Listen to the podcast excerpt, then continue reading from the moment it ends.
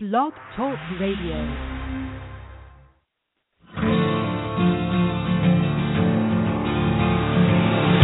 It's time to strap our boots on. This is the perfect day to die. Wipe the blood out of our eyes.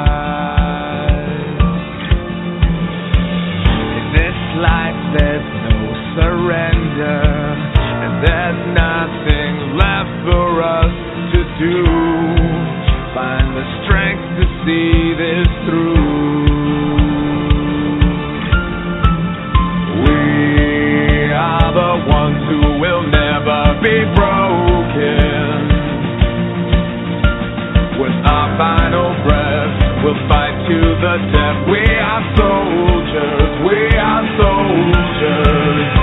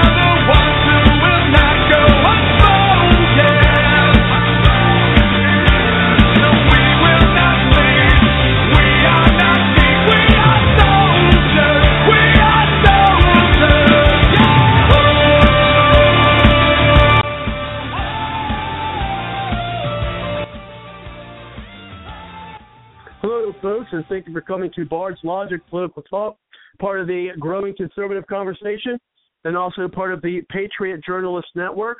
And you can find the Patriot Journalist Network by going to www.patriotjournalist.com. And tonight we have uh, a guest on tonight who will be talking about the forced live organ harvesting in China. And we know Donald Trump, who was big in the polls, and I tell you what, folks, I think that um, just by looking at Twitter and CNN and you know just all over the place, I would have never thought that he would be as popular as they are now. We I know we got Iowa caucuses coming up and New Hampshire and the other states, and we'll see how uh, how he fares uh, there. But I tell you what, this very well may be a very interesting uh, election, and definitely, I'm just surprised with what I'm seeing here uh, with Do- Donald Trump and he's a success, and that's why we're putting here tonight for since Donald Trump, as we know well know, talks about China a lot, to say to him, to Donald, uh, for him to say to China to stop uh, your forced live organ harvesting over there. So, not that this is a quote, as you notice, I don't have this in quotations. So, I'm not saying this is something that Donald Trump has said, but definitely, if we could get it out to him, then perhaps this could be something that Trump can make on the trail. And then later on tonight, I do have a phone number that uh, supposed to be able to uh, get to Trump's campaign. It was given to me by one of our uh, contributors here, and so we'll uh, give out that number, and uh, people can report back. Let me know if that's uh, something that'll work for us. Uh, and so let's go ahead and get our guest on the line. This is Mitchell, who has brought uh, me this topic. And the way he brought it to me was by going to the Bard's Logic Political Talk website, uh, which I do ask folks if they do have a topic that they would like to bring to us so we can uh, feature it on the show. Uh, you're more than welcome to, and that's by going to www.bardslogicpoliticaltalk.com and go to the contact page of the sh- uh, the website and send me a message and some information about getting uh, your topic onto the show when we'll schedule time to uh, discuss it. And so that being said, let's go ahead and bring in Mitchell. Thank you very much, uh, Mitchell, for calling to the show. How are you tonight? I'm good, Robert. Just going through a little bit of a cold, but uh, I'm I'm good. Thank you for having Uh-oh. me on. Yeah, oh, great. cough, you know, I appreciate you. good. Yeah, I appreciate you bringing uh, bringing this in. I was doing a little bit of of research, and actually, and I've got an article that you know perhaps uh, I'll read from later uh, as kind of a, a good uh, point to uh, the topic discussion tonight.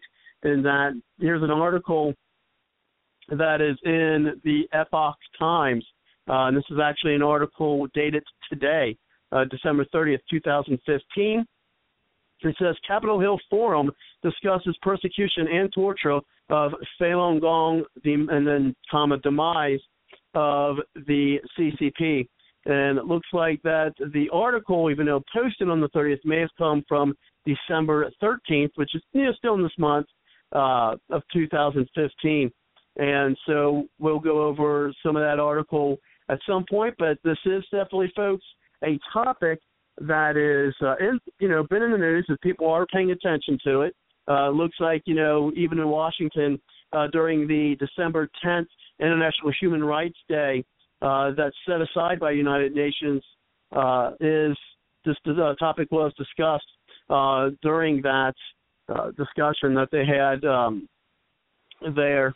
Uh, so we'll uh, talk more about that uh, later on uh, about that forum that was on Capitol Hill uh, where this topic was brought up. And so, first of all, you know, a lot of folks here on the line probably, uh, including myself. I mean, as I said, I've done some research and I'll have some, uh, perhaps some questions later. Some might be some of what some would consider some of the controversial aspects of Falun Gong. Uh, at least one that I was uh, found. We'll see what what type of validity is in that. Uh, with some quotes and things of that nature. At least an article that I found uh, with, I believe, one of the leaders, if not the leader of the organization, and uh, what he had to say about some certain things. But first, uh, tell us, you know, what is in uh, Falun Gong, and as you know, you've pointed out on last week's show, uh, also can be called Falun Dafa. And so, tell us what that is all about, and why does this issue affect people who have nothing to do with China? Sure. Okay. Thank you, Robert, for again allowing me to come on. Um, I have. Thank, uh, thank you. I have been an international human rights uh, activist for 15 years. I come from a Jewish family. I have um, studied a lot about Christianity, Catholicism, Taoism, and Buddhism, which I was uh, previously uh, uh, introduced to when I was studying at the University of Georgia. And these religions, these uh, spiritual uh, principles in these religions impact people in a very positive way, in a very good way, in a very moral way. And I was studying at the University of Georgia. I was seeking a little bit more of a spiritual way. I love the religions, but I'm much more of a spiritual man. And I came across Falun Gong, as it's pronounced, um, also known as Falun Dafa, the same practice but two different names, when I was studying at the internet, at the university. And I was I was practicing yoga at the time. I was doing I did a lot a lot of karate when I was a child. I loved the martial arts, and I was very, I'm very much intrigued more of an organic way of life, nothing religiously uh, uh, uh um, uh, conformative. Um, not like I said, not to say that I don't appreciate Judaism and, and Catholicism and Christianity, because they are very righteous religions. They teach people to be moral. They teach people to be uh, honest and sincere. Do not kill anybody. Do not hurt anybody. Do good in business. Be uh, kind to your wife, your husband. Uh, be truthful in everything that you do. And so I knew that these principles were very uh, uh, um, uh, good in these religions, but I wanted more of a spiritual, holistic background based on the holistic approach of the way of the East. So when I came into contact with Falun Gong at the university with my uh, with my uh, colleague uh, Molly, who was studying international business with me at the time, I learned these exercises that incorporate stretching, circulating the energy, and meditating. Uh, and these are the five exercises that incorporate are incorporated into Falun Gong meditation exercises. And my body felt incredibly healthy. Immediately, I, I could breathe better. I could feel healthier, and the principles were very similar, or if not the same, as compared to Christianity, Judaism, Catholicism, which are truthfulness, compassion, and tolerance. Um, I looked more into it. I studied the teachers, uh, Mr. Li's teachings, and there was nothing cultish about it. It could be a little bit more uh, uh, uh, far-fetched for those who do not know about the ancient culture of the of the East and do not know about the ancient civilizations and the, the ancient uh, body in terms of how the Eastern way describes it. But um, as I read further, I was really touched by the the integrity of the practice. And after practicing the exercises over a couple of months, my whole body felt well. I felt rejuvenated. I felt happy. There was a, there was a much more of a of a sincerity about me in terms of how I was looking at life. So that's how I came across Falun Gong um, uh, in, in, in 2001. Okay, and with, with Falun Gong, with it being, you know, as described, in why is it has it been outlawed in China, and why are the folks there being uh, persecuted by the Chinese government? Okay, well, that's the, the the most serious situation in China that's gone on for the last 16 plus years. Basically, to understand this, um, how I understand how, how, how I understood it when I was at uh, the University of Georgia, because when I first learned about Falun Gong, Amnesty International was there, and they were supporting the Falun Gong practitioners, particularly from mainland China, who have been killed and brutally persecuted, dehumanized, vilified. I mean, uh, in the most horrendous ways, and to understand how um, this uh, atrocity could happen, especially the organ harvesting of the Falun Gong in China. I mean, you don't just have an uh, outright persecution, uh, Robert, and everybody who's listening. You have the most serious human rights violation in modern history since the Nazis' Holocaust in 1949, where my family, 1945, where my fa- well, a lot of my family was was was was wiped out. And the reason why is it's crucial to understand that there is no limit to how far the Chinese Communist Party will go to wipe out something or someone. So basically, when the persecution started, everybody in July 1999 um, the Chinese regime called Falun Gong the biggest threat to national security since Tiananmen Square 10 years before, in 1989. Mm-hmm. I'm sure everyone is familiar with that. And today they yeah, are, they had some kind of 10,000 person. Didn't they have like a uh, a protest of like 10,000 people uh, on Tiananmen Square at one point? Exactly. That was ten years after Tiananmen Square. That was in in, mm-hmm. in, in, in on on uh, July 1999, uh, on uh, April 1999. There was a huge protest uh, of 10,000 Falun Gong practitioners in China in uh, the capital compound buildings of Zhongnanhai. Because before that, the communist regime started to crack down and started to smear Falun Gong as a violent, sinister terrorist group, a cult who kill themselves and this is absolutely far from the yep, truth. Im- uh, immolation. Mm-hmm. And the self-immolation that happened in, on, on Tiananmen Square in 2001, which I'll, I can get into actually since you brought it up. Um, the communist regime, the, the, the, the leader of the Communist Party, Jiang Zemin. Now, many people do not know this uh, this this this this, this uh, scoundrel, but he is the evil head. He is the master the, the mastermind behind the crackdown and the elimination of the Falun Gong up to at least 2 million Falun Gong practitioners, up to 6 million Falun Gong practitioners. I don't want to give too much of the, the, the numbers. I was instructed not to. But I just want to share with you the severity of how serious the situation is, where now several million Falun Gong practitioners have been killed for their organs. But he has been the mastermind, Jiang Zemin, the former leader of the Communist Party to eradicate Falun Gong and to turn more public opinion against Falun Gong. In 2001, he forced five Chinese people to set themselves, and a little girl, to set themselves on fire in Tiananmen Square and turn all the, uh, the, the CCTV media and the Chinese media against uh, towards this and says this is what Falun Gong practitioners do. They kill themselves. They're enemies against the state. A state we must crack down on them and and, and, and send them to re-education center, centers, take away their children. And this is exactly what happened.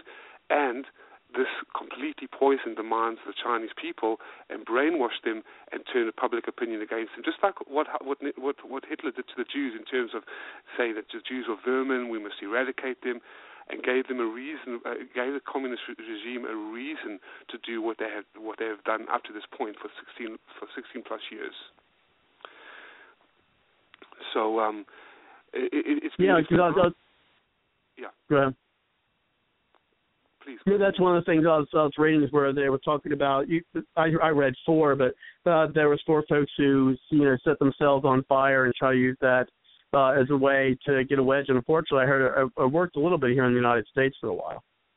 It did, but um, but what's luckily is that there's 50 uh, key uh, evidence pieces of evidence that have said that there was a stage that prove that this is a stage self-immolation, and there's a really good uh, documentary on you can look it up on YouTube called False Fire or stage the stage self-immolation of Falun Gong in China, and it actually shows you how staged it really was. And I mean, if anybody in their right mind could just see it, they could actually see how the communist regime set up these people and uh, were, were, were slandering Falun Gong uh, and how they just you know got away with it, unfortunately. But it was just completely staged. It was completely false, and um, it really uh, uh, brainwashed the minds of the Chinese people severely. Because you see, Robert, and everybody is listening, China is an abnormal society. It's not a free country.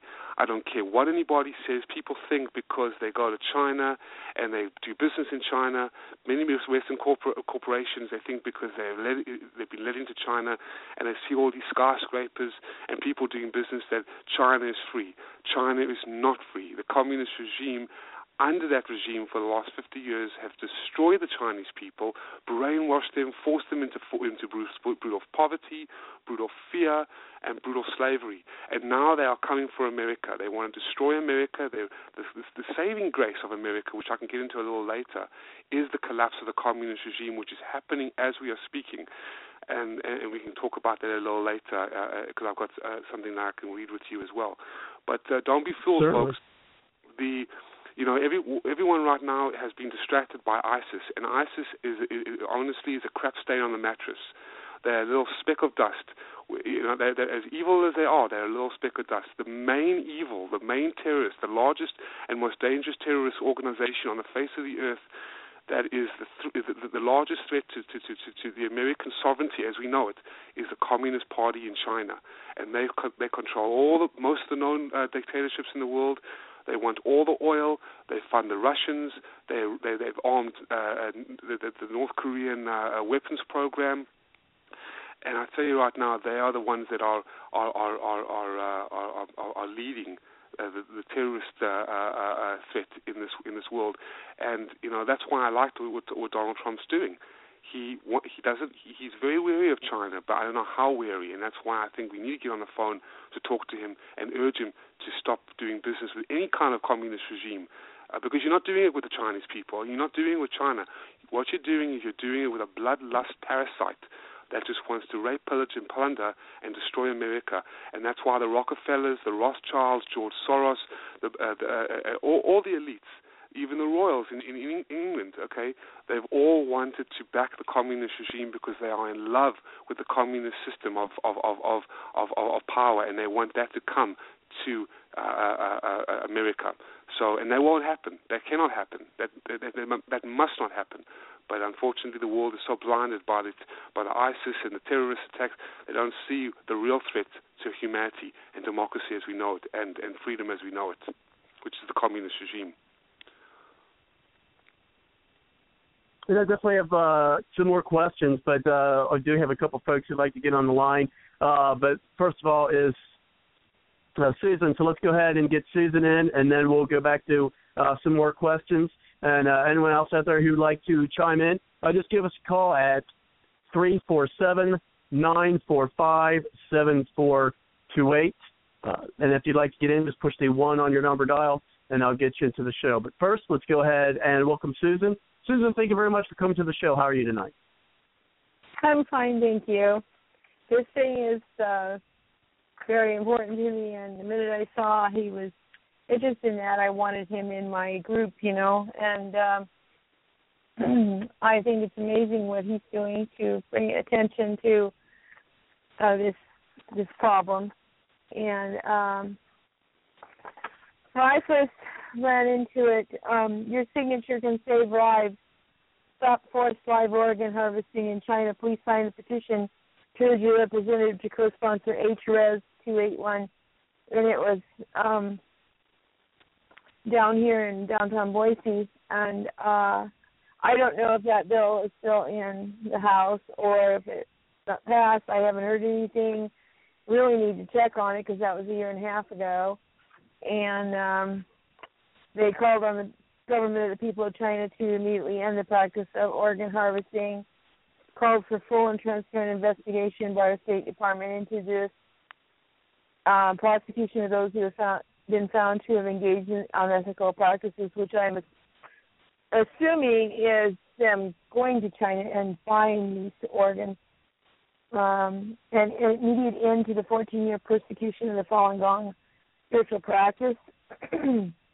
and to issue a travel warning for U.S. citizens traveling to China for organ transplants, informing them that the organ source for the operation may be a prisoner of conscience, and it condemns organ transplant abuses in China.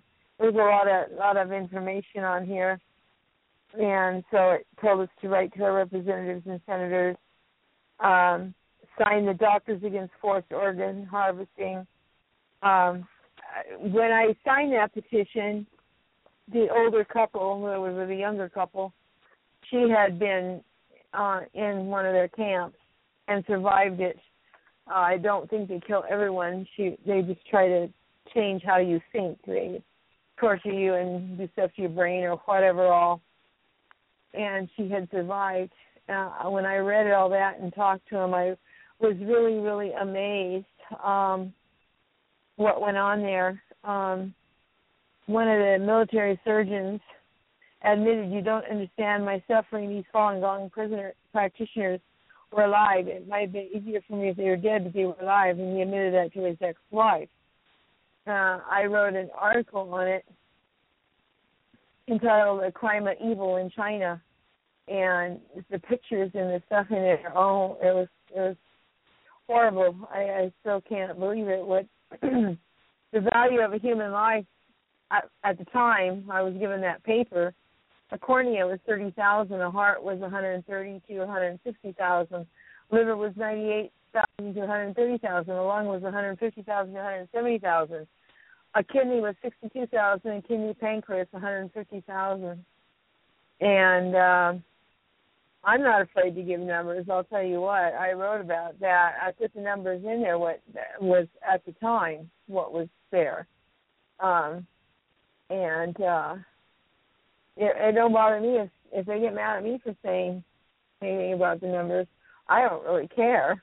You know, I've got politicians probably mad at me anyway, but um, they even um, uh have gone after oh I've got the picture here of Chinese uh, attorneys.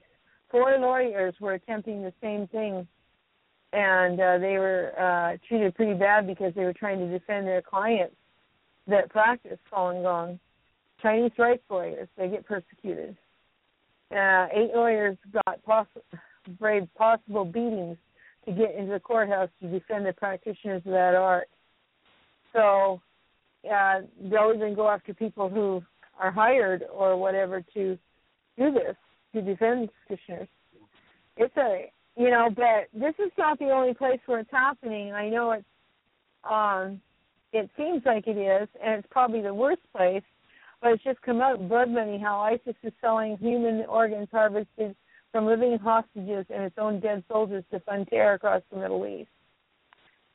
So I don't know whether they're living in China or what. It could be. Um, I don't know. But it's a horrible thing for people to do that.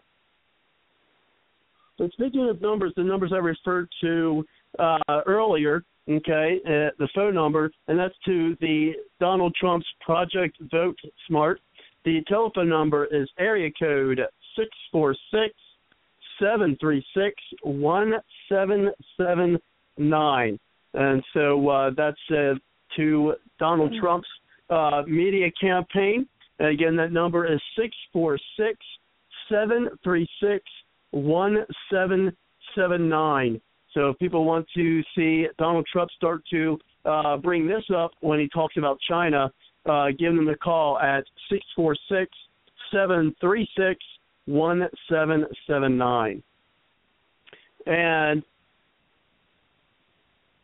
it says here, the, this is Paul from the chat. Says, can I speak live using the computer? Uh, well, Paul, we can do that. I do like to try to bring some things into uh, the folks who like to uh, ha- use the chat aspect of the uh, of the show. And it says, did Susan tell you that I lived in China? Uh, so sounds like Paul lived in China for 12 consecutive years while teaching English at the universities and came home only once during that time. Uh, so this is a Paul Stanner who is in the chat. And is that something uh, you'd like to speak on uh, before we bring uh, some more questions in, Susan? Uh, yeah, he he did live there, and I believe I told your your guest speaker there about him.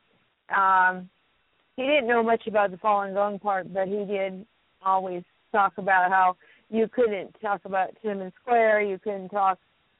Uh, there was three or four T's: uh, Tiananmen Square, Taiwan, um, I can't remember the others. And you weren't supposed to uh, try to preach your religious faith to um, anybody in China. Um, or you could have problems if you were uh, not a citizen, if you were like teaching or something like that, you would be probably kicked out of the country immediately. If you were a citizen doing that, well, you'd probably get thrown in jail or killed. They do that to drug dealers too they shoot you immediately, um, whether you're a citizen or not. So they have very, very strict rules. And talking about these three or four T's, uh, like I said, Tiananmen Square and that, these are all no-nos. You don't do that. So yeah, he knew let's a lot about that kind of stuff. And let's go ahead and bring it uh, back to uh, bring it back to you, uh, Mitchell. And so, tell us a little bit more uh, why this is well, you know, something more about the forced organ uh, harvesting. Tell us what that's all about. And sure. it says, why is this coined a new kind of evil that is not existent on this planet before? Okay, I, I, I take my hat off to Susan because what a what a um an honorary person to have such courage to expose this uh, on her own volition. I, I really appreciate it, and, and and for Paul yeah, it's a it's a very serious situation in, in China, and I'm I'm glad he's with us too. Um, well, shocked by these reports, two prominent Canadian human rights lawyers uh, launched their own investigation. Um, uh, then, in July 2006, everybody, former Secretary of State for Asia uh, Pacific uh, David Kilgour and renowned Canadian human rights attorney David Matas published their own 140-page book uh, and report. Well, their book is called Bloody Harvesting Now. It's called the Kilgour Matas Report, and you can find it at uh, at stoporganharvesting.org.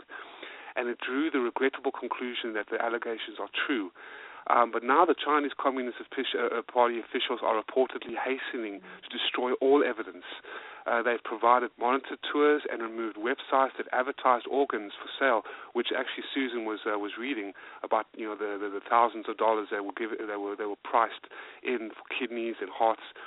Um, uh, the, the communist regime have provided monitored tours in China and removed websites that have, uh, that have advertised organs for sale, though not in time, as investigators had already managed to save images of these web pages. One Chinese website had boasted that it could provide matching organs within one to four weeks, which medical experts say it is impossible unless the Chinese hospitals have access to a huge stock of living organ donors. Mm-hmm. And shortly after reports of organ harvesting emerged, party leaders announced new legislation, so, so to speak, everybody, banning the use of organs without consent. Over a year later, though, this, la- this law does not appear to have been implemented at all, supporting those who claimed all along that the legislation was nothing more than a public relations stunt. And um, so David Kilgour and David Matas went on this uh, serious, serious exposure of the forced organ harvesting. And between 2000 and 2005, they confirmed the allegations of Falun Gong practitioners basically sent to death camps, their organs cut out of their bodies, folks, while alive. So the, so the medical procedure was the actual murder. It was the actual um, uh, uh, uh, the transplant procedure was the actual killing. Um, um, um, mm-hmm. Okay, and cut out of their bodies while alive. The bodies burned in the crematories and ovens to conceal the evidence, and then the, the, the, the, organs sold as the healthiest organs in the world illegally without consent. And this was between 2000 and 2005. Now, um, Ethan Gutmann also came out with his book, Slaughter. He's an award winning investigative uh, journalist on, and China expert, Ethan Gutmann. And he was. Um, uh, interviewed by the Vision Times on July 28th, uh, 2015, and he uh, was asked, "What do you say to those people who still doubt that organ harvesting has occurred or is occurring on a large scale in China, especially through the use of Falun Gong practitioners?" And he says, "The dogs bark, the caravan moves on. Look, the slaughter has been out for a year. That's his book." That's a plenty of time for serious reviewers to question my conclusions. I can't think of one who has. Even the South China Morning Post, which obviously had to give a critical review given their financial relationship with the mainland, didn't dare. And I stand by every footnote, every interview. I don't begrudge anyone the right to doubt. As I say in my book, these are serious allegations, toxic allegations. But no one, no one has the right to dismiss the allegations without actually reading the corpus of work that has been published the slaughter, bloody harvest, and state organs, not to mention all the investigative reports that have been author, uh, authored by Epoch Times, the World Organization to Investigate the Persecution of Falun Gong, and Doctors Against Forced Organ Harvesting. This investigation started in 2006. Yet the volume of, investi- of investigative work is only increasing. You want to comment? Hit the books.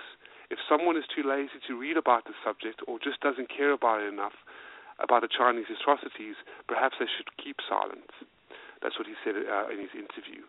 And um, just recently, the uh, the World, Organi- uh, Organi- uh, World Organization to Investigate the Persecution of Falun Gong at uh, upholdjustice.org that uh, is extremely objective and uh, scientific in its reporting came out with a, uh, a report about the live organ harvesting in China implicates millions now, ladies and gentlemen, millions. Okay, I mean, the, when when was the last million uh, Holocaust occurring?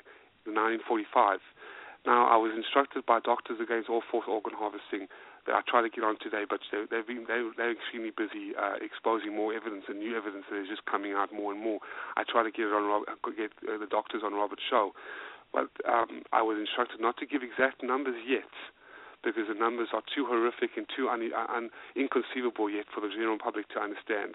But I can tell you this: they gave me a letter and they wanted to sh- they, they shared with me that the persecution I wanted I wanted to share it with you. The persecution of Falun Gong has been going on for 16 full years.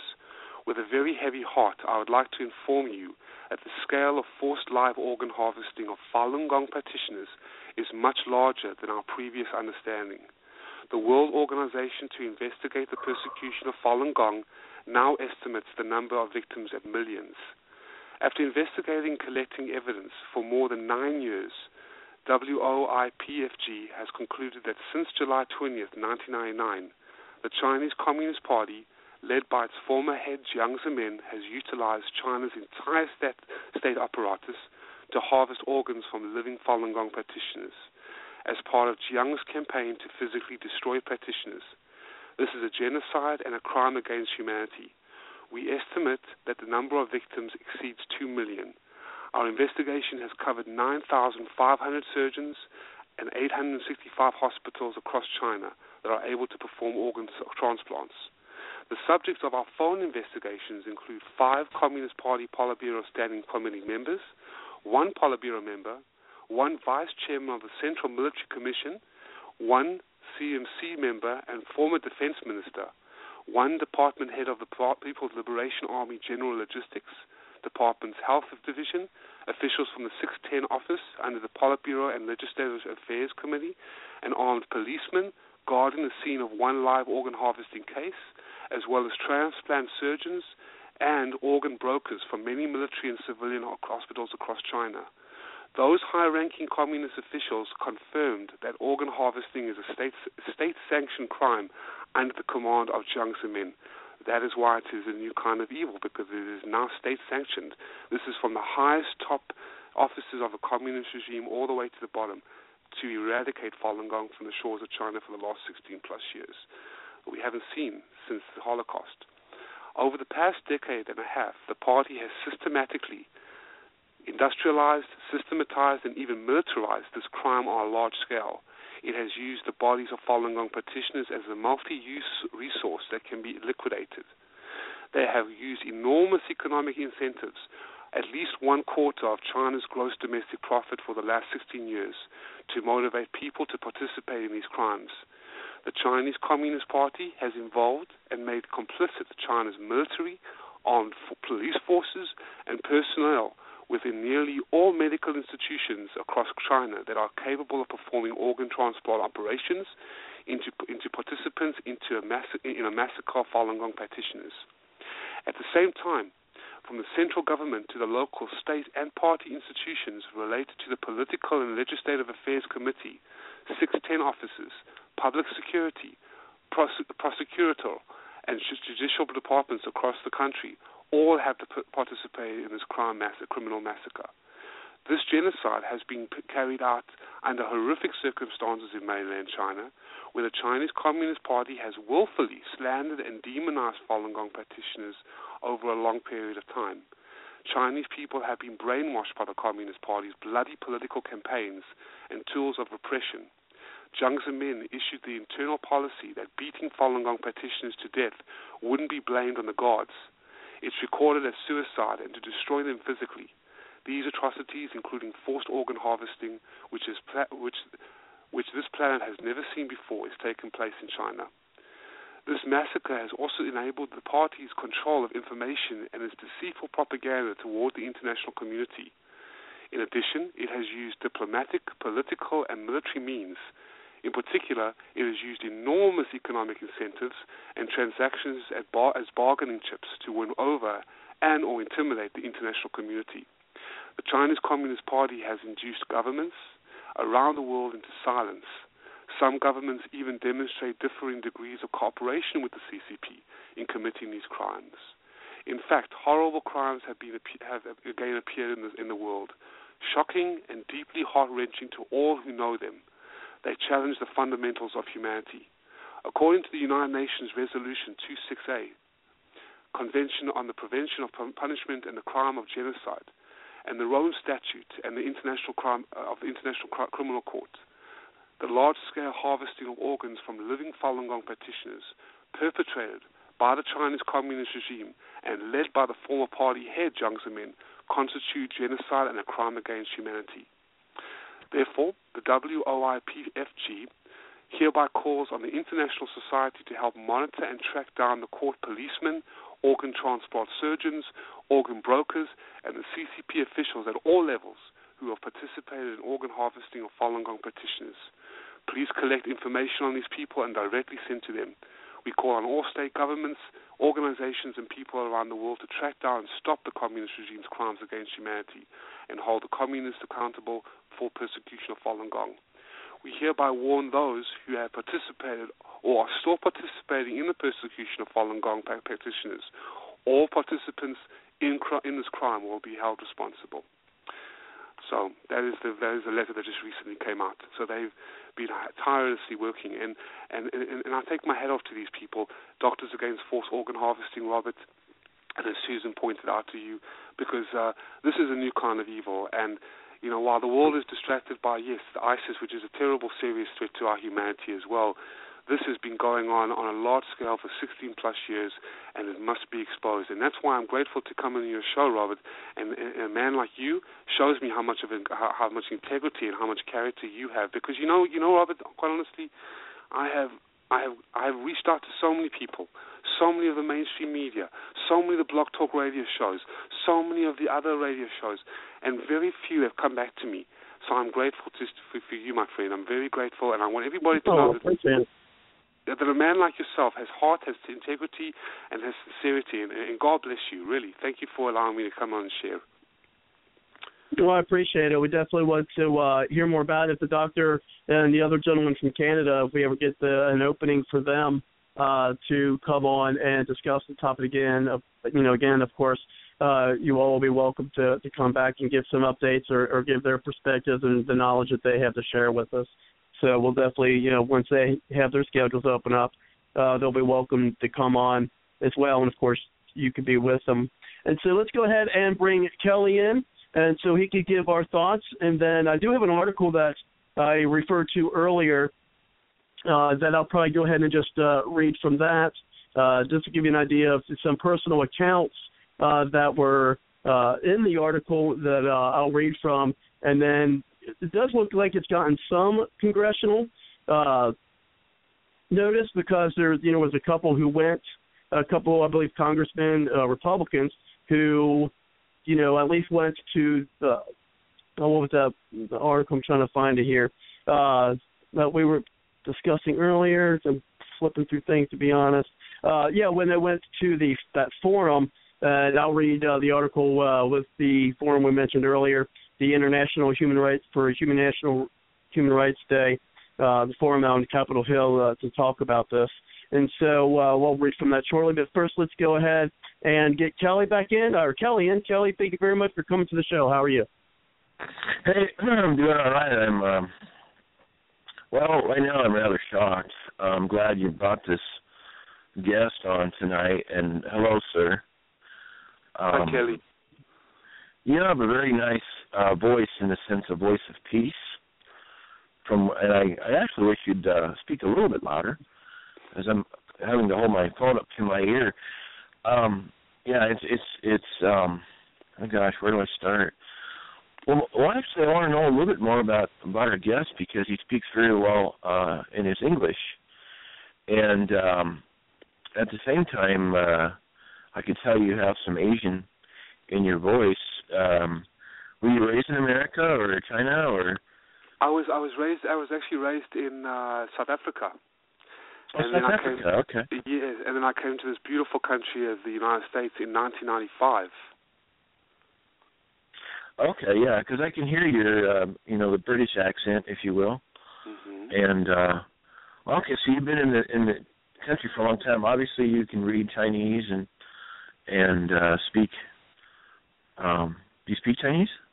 I don't. I, I speak a little Chinese. I can't read Chinese. I think Paul, uh, the, the the man in the chat room, would probably be better fluent in that. And and uh, you know, but you know, I don't I don't speak uh, Chinese. But I have learned about the Chinese culture through studying the Falun Gong uh, spiritual movement. And um, but I, uh, I you know, I, I'm so happy to have moved from South Africa after what we went through with the apartheid regime and then come to America and have been allowed to have freedom and the, the freedom to, to, to speak my my my my uh, my my, uh, my voice and speak, you know see, you know read whatever one I, want I want to read on the internet and, and and be embraced by the American values and the American Constitution. So I'm very grateful to be in America.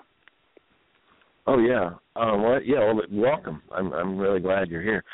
Um, so Falun Gong, I've, I've never heard. There's a lot of new things for me. Okay, and um, I guess I wonder. Well, obviously, Falun Gong is a is a religion of peace, but the communists they just hate any reference to God because, according to them, the state is God, and so I'm sure Christians as well as Falun Gong followers are persecuted there, and um, I, I would I would suppose that Falun Gong is exposing this tyranny going on. I mean, it's more than tyranny; it's murder. Um, is that one of the reasons why there's so much persecution against the, the Falun Gong folk, or? Uh, absolutely. In, in well, that's a great question. In 1992, uh, Mr. Li Hongzhi, a, a, genuine humble qigong teacher, uh, or teacher of uh, of ancient energy and holistic um, uh, mind and body practice, many, many, many, uh, one of thousands and hundreds of thousands in China, um, came out uh, and he introduced Falun Gong to the general public. And um, it, Falun Gong is much more, it's considered a religion, but it really isn't. It's much more of a spiritual mind and body practice, very an organic type of Chinese yoga, as you would say. It incorporates, uh-huh. it incorporates five exercises and meditation. But the founding and deep philosophy is emphasized on the moral character. You can always tell a righteous religion or a righteous practice by how its people conduct themselves. For example, as Christians, as Jews, as Catholics, conduct themselves in an upright, moral way. That they won't they won't kill anybody. The, the first thing, the first commandment: do not kill. Don't don't covet your your, your, neighbor's wife. Don't steal. No, we're not we're not we're not we're not saints here, but we live by a principle and a moral code of you know trying to be more truthful and compassionate and tolerant. And Falun Gong works with the same principle. It has a, it shares the same universal values and principles of Christianity and Judaism and Catholicism. Oh, so so the government there might view Falun Gong as, as a, and, and I'm sorry if I mispronounce it, might view uh, Falun Gong as a religion that it kind of believes in God, but it's spiritual and so they impute, if I could use that word, they, they impute somewhat the values of Christianity upon Falun Gong, and then they they persecute. Um, is there an awful lot of Falun Gong people having their har- organs harvested?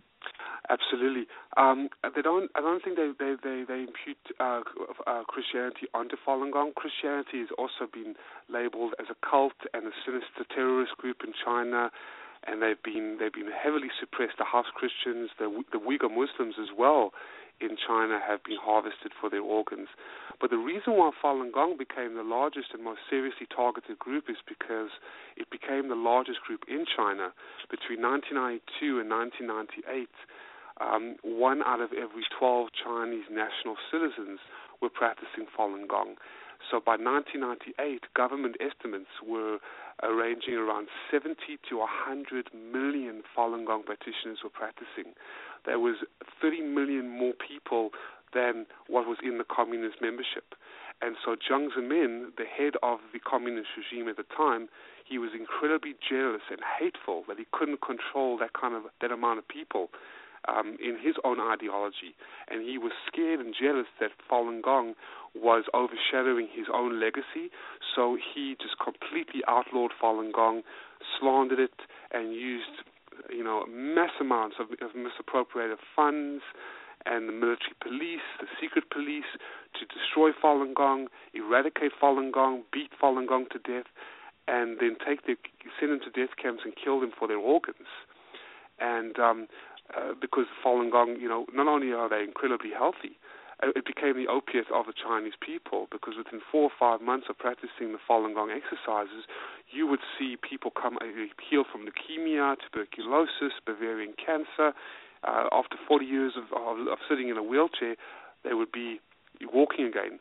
So you know, just out of these because the, exercises are so powerful, and I think that just a faith in in more of a spiritual harmony um, but yet the persecution continues to this day, as well as with the, the house Christians and Catholics and uh, and even Tibetans. It's very, very, it's, it's incredibly sad. It's incredibly shocking.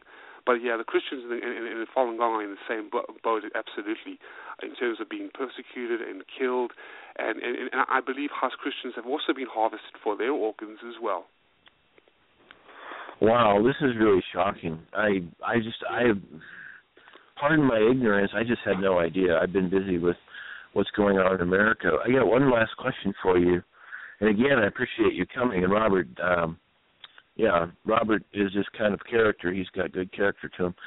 Um, would you consider that the in, in America, okay? Would you consider that the Islamic jihadist threat is a distraction in America, distracting us from communist China? Absolutely. That is the biggest distraction of all. Exactly. And that is exactly what the communist regime wants. They are they we, America is playing right into the communist regime's hand. Kelly, what you just what your question nailed it. Nailed it because that's exactly what communist China wants. Distraction of these of this of this of this crap stain on the mattress. This little this little you know I mean this terrorist group yes it's a it, it is a threat but that's exactly what communist China wants. It wants the distraction of this Islamic t- terrorist group from what it's about to do or what it try, or what it's wanting to do to America, to destroy America, to rob America blind. And even with the Rockefellers, even Rockefeller said it, even the Royals, the, the, the Rothschilds, when you look back in history, they all emanated, they all backed the communist regime uh, under Mao. Uh, and they didn't, they didn't create it, they backed it. But the well, thing there, is, yeah, there, there's been research that's come out that um the same people, I, I really call them globalists, you know, with the Rockefellers, et cetera, the Rothschilds, um, funding Stalin to get up and take over Russia in the Bolshevik revolutions. And of course, you know, they murdered 20 million people. run. Um, and this whole communism thing is really um, it's just an excuse for control, and then people get jealous when another, you know, like uh, Falun Gong is more popular, and next you know, uh, these kings, these communist kings, are killing people. Um, that's it, the funding here. It's it's darker than just the idea of communism. The communism is just an excuse to play upon people's prejudices, to prey upon people's um, envy of wealth, if you will, and, and what have you, to get them motivated to take over. You know, like Castro is another example of this. But there's a root that's a lot more um, sinister, a lot more deeper that that fuels communism, if you will.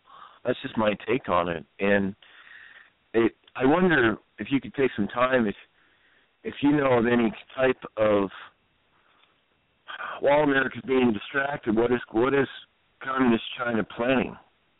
Well, this is a very. I, I wanted to share with you guys. Um, the Epoch Times newspaper uh, published the nine commentaries on the Communist Party.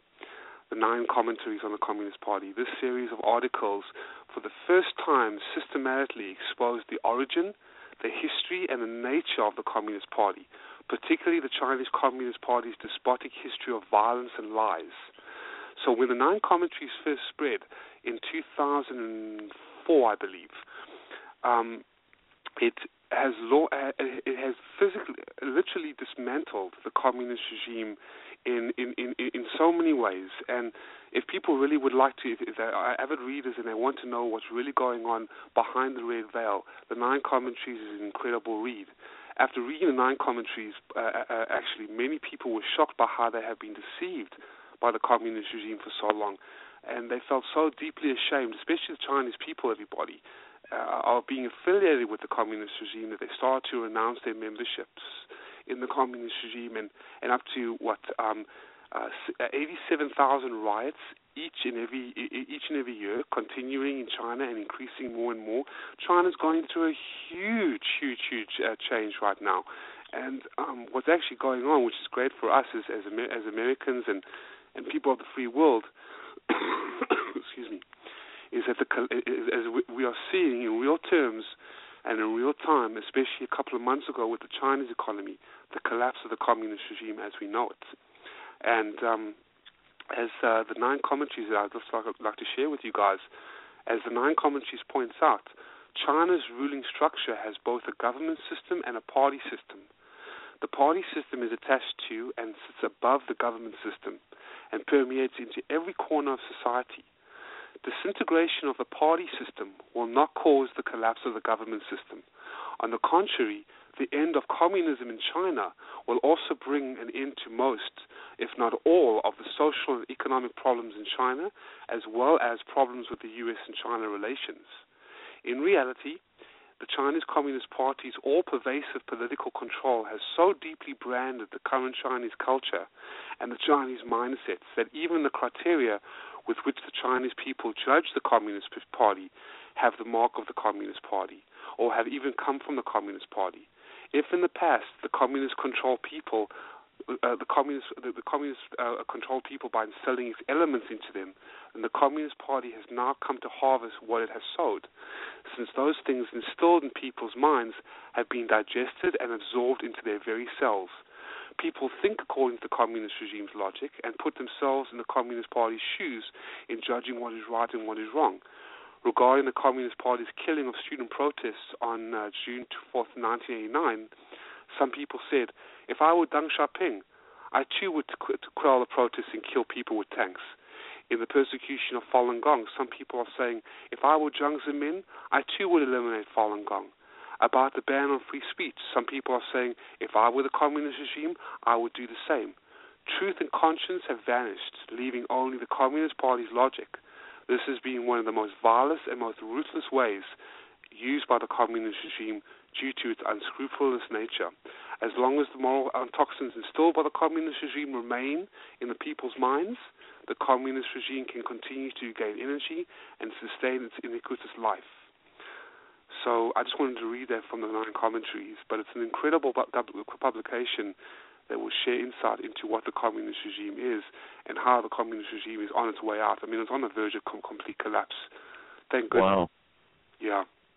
Well, now, well, now two things. Uh, one, Paul in the chat, uh, you know, says that it absolutely amazes me how little Americans know about China, and shocking that they care, uh, could care less about their ignorance, and, and I think there's uh, some validity and truth in that. And also, uh, he states that uh, he, he believes that there's no way in hell uh, the commies are going to collapse. Uh, states if an election were held tomorrow, it would be at best 50-50 bet that the commies would lose. But personally, he thinks that uh, they would win. Um, so let's go ahead and ask you what your comments on uh, those statements from Paul are for you, uh, Mitch, and then we'll go ahead and bring in uh, Susan, and then I've got I'll read uh, from that article that I from there. Uh, go ahead, Mitchell. Yeah, it's very. I I understand Paul's uh, understanding. It's very difficult right now to see the collapse of the communist regime, but it is imminent, and it was. It is very. It's it's in the near future. I mean, particularly with the communist-controlled economy, it, it, that has collapsed already. Uh, there, there's a three there's a three leg leg structure in China: the social, political, and economic. The social has collapsed. No one, no one in China believes in the communist regime anymore. They despise it, they hate it, and they're withdrawing and rioting against it constantly every single day. Politically, the factions are growing more and more intense. The divide is becoming more and more intense, and that signals an imminent collapse on the political side of it because you have different factions now fighting for control of power. And it's not the triads, it's actually the state. And the third is the is the economic, and you've just seen with the Shanghai Index how the, the, the and, and the and, and, and the composite and the uh, and, and, and the economy just a couple of three, but maybe two two or three months ago, how the communist regime's economy, uh, uh, the stock market collapsed, and look at just the uh, the manufacturing. I mean, it, it it's flat. I mean, it it, it also has, has has basically collapsed. But we cannot see that yet. But what I just say to Paul, just hold on, my brother. Hold on, just a little couple of more, couple of more, more, more uh, uh, maybe a year. Give it a couple of more years, uh, six months to a year, and you're going to see. Mark my words, the communist regime will collapse, but China will not collapse the Chinese people will not collapse. There's going to be a whole new democratic China coming in, a whole new freedom, free China coming in. There's actually a whole new uh, uh, uh, government, a democratic government outside of China waiting to come into China that has been mm-hmm. coordinated. Mm-hmm. also through the, the, the, efforts of Hong Kong and the efforts of Taiwan. But as far as the right. CCP, China's Communist Party, that is done for, and that. But but again, uh, people can, can, I, can I ask you a quick question? Sure. Um, can you describe the basic the basics of the Chinese government? Do they have a parliament? Do they have communists, but they have a parliament? What, what what's their system? Oh, it's a complete it's a party system um, from the top the top of the Politburo to the bottom. It, a communist style system is a, it's a complete totalitarian regime.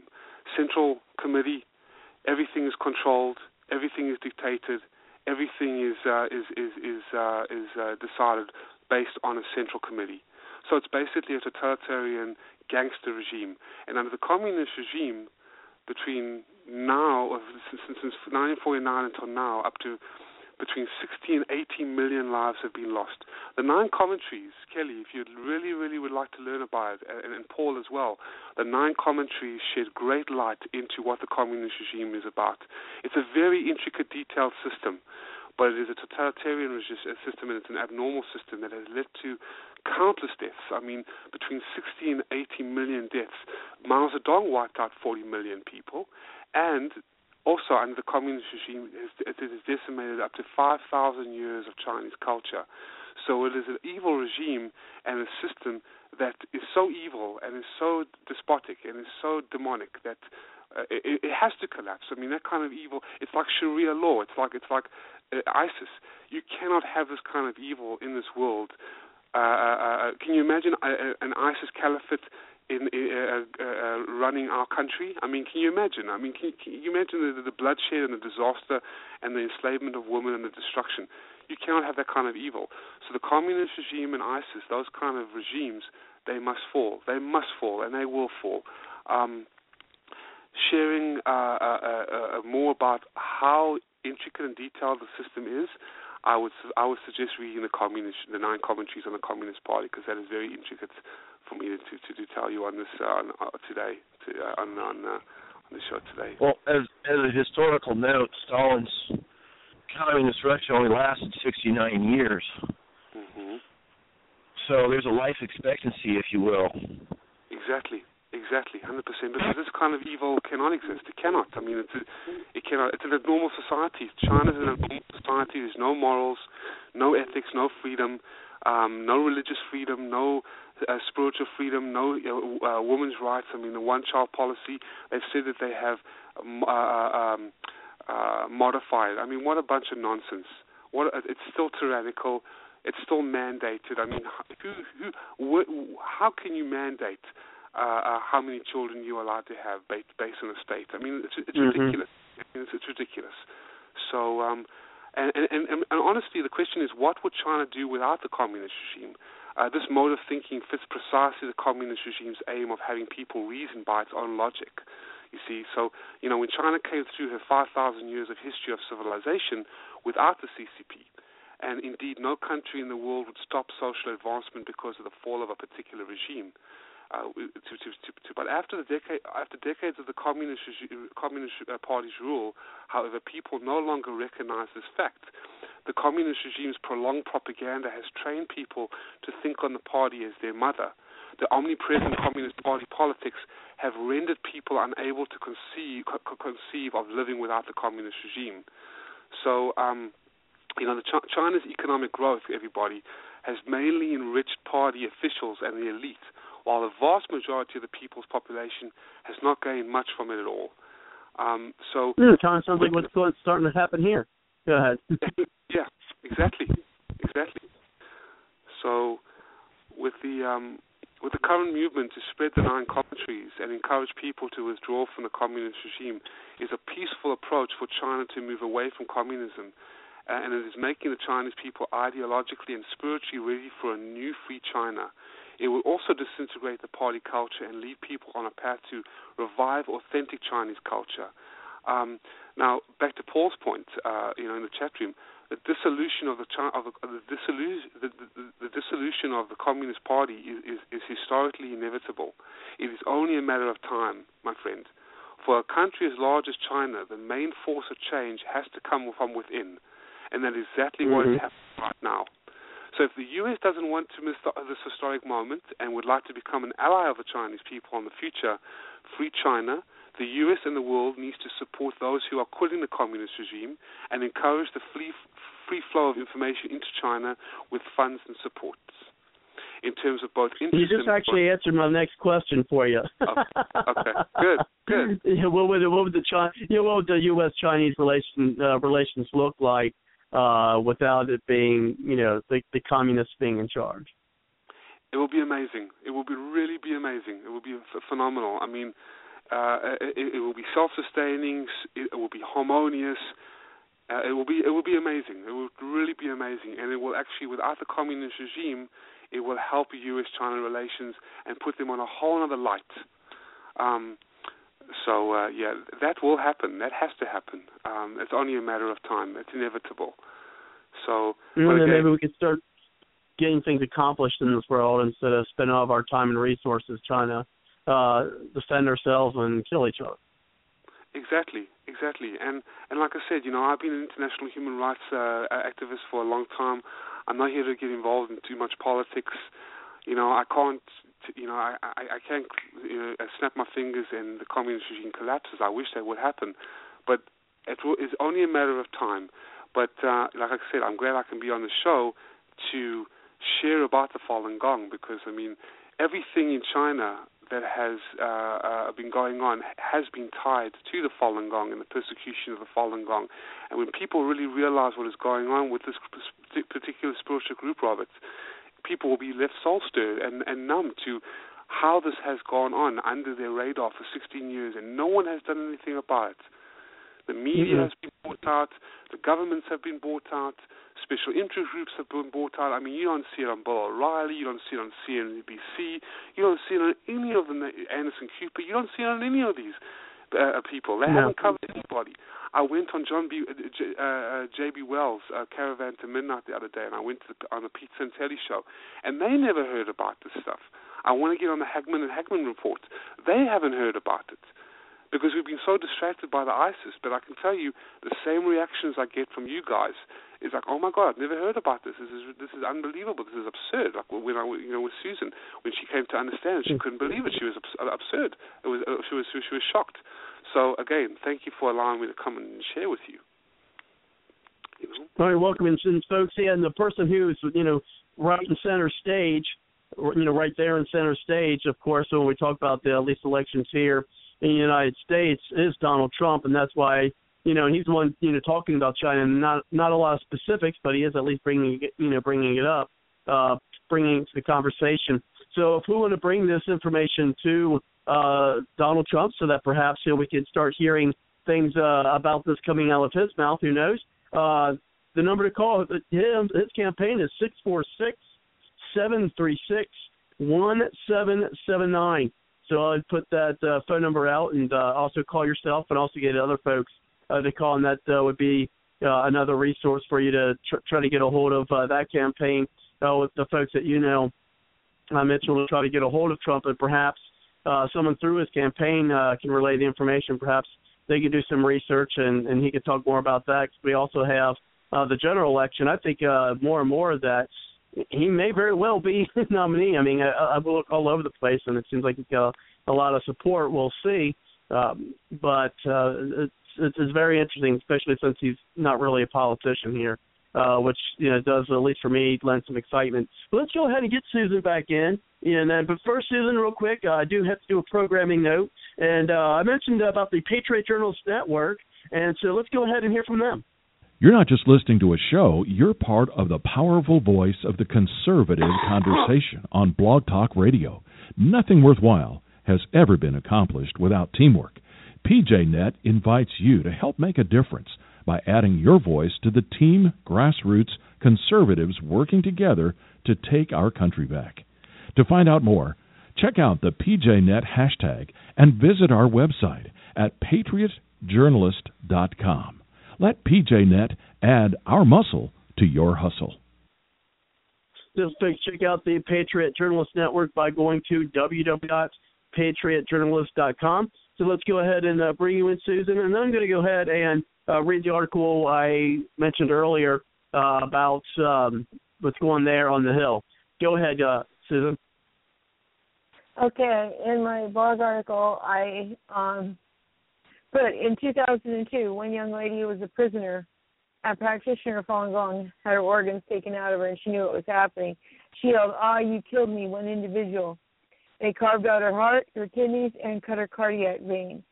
Um, they before that had happened, she was tortured and raped for about a week.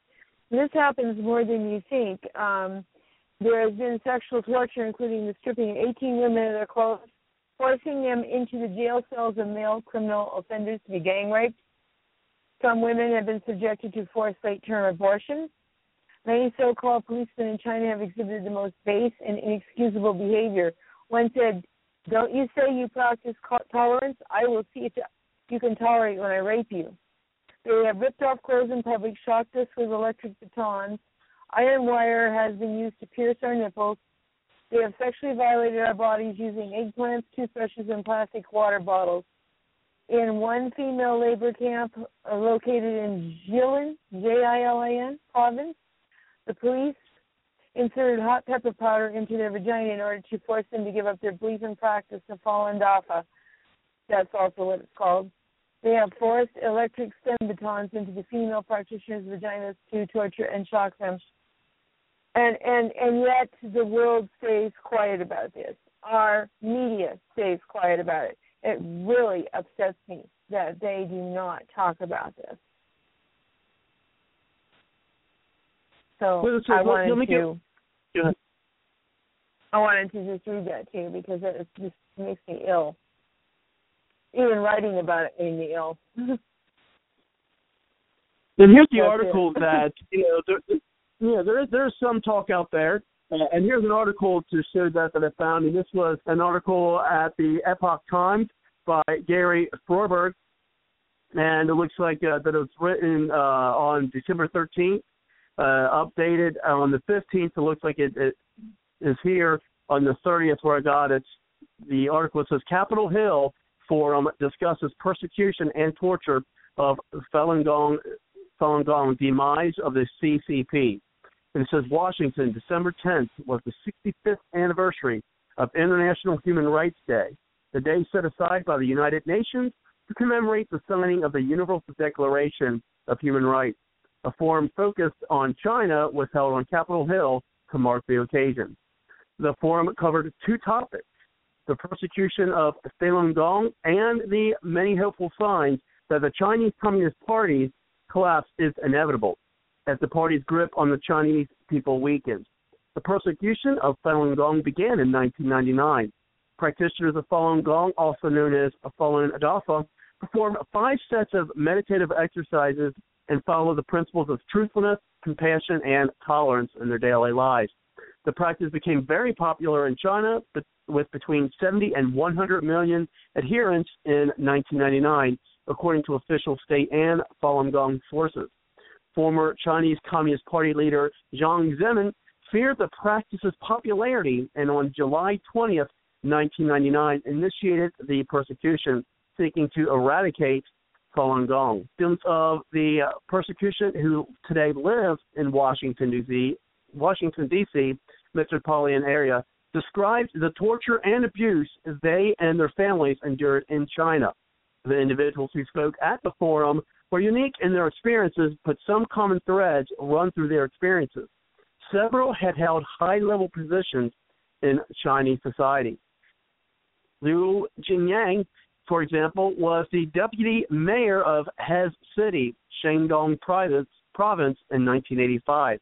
In 1988, she was the deputy chief engineer and commissioner of textile industry office in Shandong province.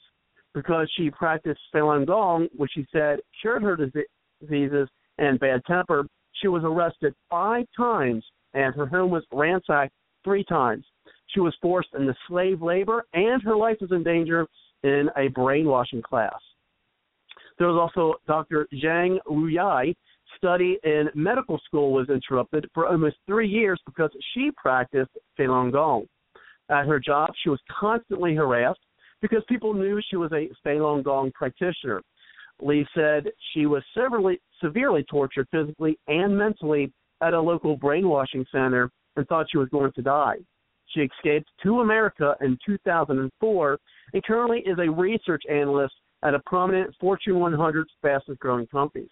Mao Chunmi from Dongbei province, and uh, if I'm saying these provinces correctly, I apologize, was abducted for security four times and then sent to a labor camp twice.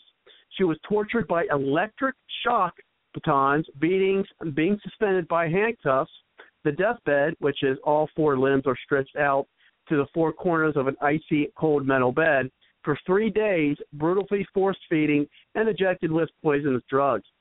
Authorities forced her husband to divorce her, and she lost custody of her son and ownership of the family business. Jing Yu resided near Beijing and was the director of a daycare center that had 200 employees. She was tortured in various ways, including round the clock beatings for three days by four policemen in a detention center because she refused to give out the names of her fellow practitioners. Zhang Xudong was a deputy manager, general manager in a real estate development company. Because he practiced Falun Gong, he was arrested four times. As he tried to escape his kidnappers, he jumped out of a building, causing permanent injuries to his ankles and a uh, comminuted fracture of the lumbar spine. Three sisters testified at the hearing. Wang Chirong, Wang Chunying, and Wang Chuyan were successful people. They were employed respectively as a CEO of an accounting firm, nurse supervisor, and entrepreneur. The youngest, Wang Chunyan, spent seven years in jail and then escaped to Thailand, waiting there for two and a half years, and arrived in the United States just one month ago. The persecution continues in the year 2015. From January through June, 393 Falun Gong practitioners have been tried, in quotes, in Chinese courts. These were nothing more than show trials with trumped up charges and guilty verdicts, a foregone conclusion, according to Minghui, and that's M I N G H U I dot org. Of the 393, 110 were tortured in custody, and at least 206 had their homes ransacked. The average sentence of 383 cases was four years, with most going to prison. The data Minghui could Cole likely underestimated the full extent of the abuse. And the and it goes further, so I'll go down and what I'll do is I'll uh, post the link to the article on the Bard's Logic Political Talk page on Facebook, and so you'll be able to access it there. Uh, but as I said, it, you know, it is going to, real quick, and then uh, I'll get you in. And uh, but the two of these, as I mentioned earlier, there are two congressmen one was Dana, or congresspersons, uh, Dana, Dana Rohrabacher, a Republican from California, uh, was there, and also the Congressman Ted Poe from Texas. That says, Rohrabacher said, Falun Gong practitioners help America know what is really happening in China and show a better way by standing for the good people and opposing the evil force practitioners tell the American people what we should do as a nation. And go ahead, uh, Mitchell. Yeah, I know. I love. I love. Thank you for for, that wonderful sharing that you just uh, uh, graced us with. I can share with you also that I have been uh, received. I have to. Sit, I've had to sit down with the Federal Bureau of Investigation in early of 2005 because there were death threats uh, on my phone. I was working in a restaurant and I was called seven times by a communist official from Beijing, and uh, there was an international Western Relay uh, interpreter who was in the middle of our conversation, said, "Do you accept the uh, the call?" I said, "Sure." I took it. I went into my car with my cell phone, and he continued to say to me that I'm going to relay this chat from Beijing, China, and the official, uh, I, I heard very so, uh, uh, uh, soft voice was saying to me, you know, uh, Mitchell, Mitchell, he was he was interpreting Mitchell Nicholas Gerber. You are a great great threat to our nation of China uh, if you continue to do uh, more uh, uh, uh, exposure of, of the of, of, the Falun Gong, we're going to kill more Falun Gong practitioners, and we're going to come after you. And I said to him, I said, please relay this back to your this official that until every Falun Gong practitioner is released from detention centers, labor camps, prisons, we will. I will continue to expose you. I'm not against the, the, the Chinese government. I'm against what your government is doing to the Falun Gong and that, uh, that, a couple of days later, my my, uh, my car was was broken into. Um, a, a, a couple of Falun Gong practitioners from China, their houses were broken into, and they were beaten. And um, Chen Yonglin, who was a consul general at the Australian embassy, he uh, defected and exposed that he ran a spy network of about 3,000 spies. And not only him, but there were also high-ranking officials from the communist regime that that, that defected and, and shared the same thing. And then I had to sit down with the Federal Bureau of Investigation. Uh, I've been monitored by the FBI. I'm still monitored by the FBI. So I was involved in an assassination attempt in South Africa where there were masked gunmen um, that w- went after our car and, sh- and, and tried to shoot us. Um, shot the driver in the foot, and we had to sh- take the driver to, to the hospital because we were going to serve papers to Bo Xilai, who was the former uh, minister of the one of the one of the evil perpetrators of the communist regime, a big time perpetrator in uh, the Falun Gong, and he was also the one that was in, in, in, in association with the body exhibition that tours around the United States and Europe, showing off these big these, these cadavers, these Chinese cadavers, which were a lot of them were Falun Gong practitioners, and they made a fortune off this taking the bodies of unconsented Falun Gong practitioners, stripping them without any consent, all papers, and um, taking you know all the, all the organs or just the body and just giving it to the body exhibitions. And we went to serve him papers in South Africa. And on the way, he uh, four or five uh, gun uh, masked gunmen opened fire on the car, and um, he set this up. So. Uh, you know, I've been involved in some terrible uh, circumstances uh, as well. The communist regime will go to no, will, will stop at nothing to, to to destroy all evidence and to demonize and bully people, send death threats to mayors. I mean, for a communist regime to send death threats to elected officials in the United States of America and to, into American residencies residents is absolutely shocking. So I went on my campaign. I went to down with the Federal Bureau of Investigation, local police departments. I was interviewed with many by, by, by many uh, um, uh, police, uh, many uh, newspapers at that time and so it's all on record in 2004, 2005. So uh, this, this this is what this gangster scoundrel regime will go uh, to to to to to demonize and to cover up and to bully us, just try and stop, and we will not stop. It's like ISIS; they they will do whatever they can do to die and destroy the American spirit, and we will not stop.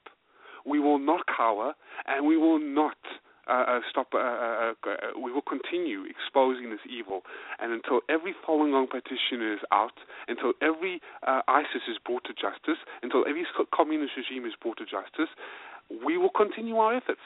And I and I've dedicated my life, ladies and gentlemen, for 14 years of my life, exposing this atrocity that will soon soul stir the uh, American public and the world's public. And I'm nobody. I'm just an, an ordinary guy. Okay, I'm a, I'm a poor white man come from a Jewish family in living in America, trying to make ends meet every day, following the American Constitution and trying to abide by the American way of life. And that is what I'm trying to do. But when I heard about the Falun Gong and the persecution against it, regardless of what religion you believe in, you're a human being with a human body. Stand for it. And that's why I take my hat off to Susan, who went out on a limb. Didn't have to. She didn't have to. She's got many things well. She's, she, she's got she's got she's got a whole life taken care of. You know, she went on a limb, she put it on her blog, and, and you too, Robert. There's so many things going on, but for you to, to allow me to come on, for Susan to share that blog, it's amazing. So thank you very much. I appreciate it. Again. You're welcome, and hopefully, as I said, folks, if uh, you can give that phone number to the Trump campaign because he talks, uh, he's kind of in the forefront, and as the you know pretty much the front runner of the Republican uh, campaign, and also maybe even of the campaign, because I know he's uh, getting close uh, to in the polls uh, with Hillary Clinton too. So perhaps uh, people give uh, his campaign a call at three four six seven three six one seven seven nine. Uh, that would be uh, the number to contact them. Perhaps uh, one day on TV we will be hearing uh, Donald Trump, hopefully soon through this uh, campaign, uh, talking about what's going on over there uh, with the forced live organ harvesting uh, and bring that up uh, about what's going on there as well. Uh, so if you're out there listening live or if you're out there listening uh, to the archive, uh, give that number a call, 646-736-1779, and talk to somebody from the Trump campaign and tell them more about the, the subject. This could be something else that uh, he can campaign on and show us more about China uh, to the American people. I think uh, that would uh, do well uh, for his campaign as well, and so also put more attention to what's going on over there. And so I think uh, that'd be a good idea uh, to do that.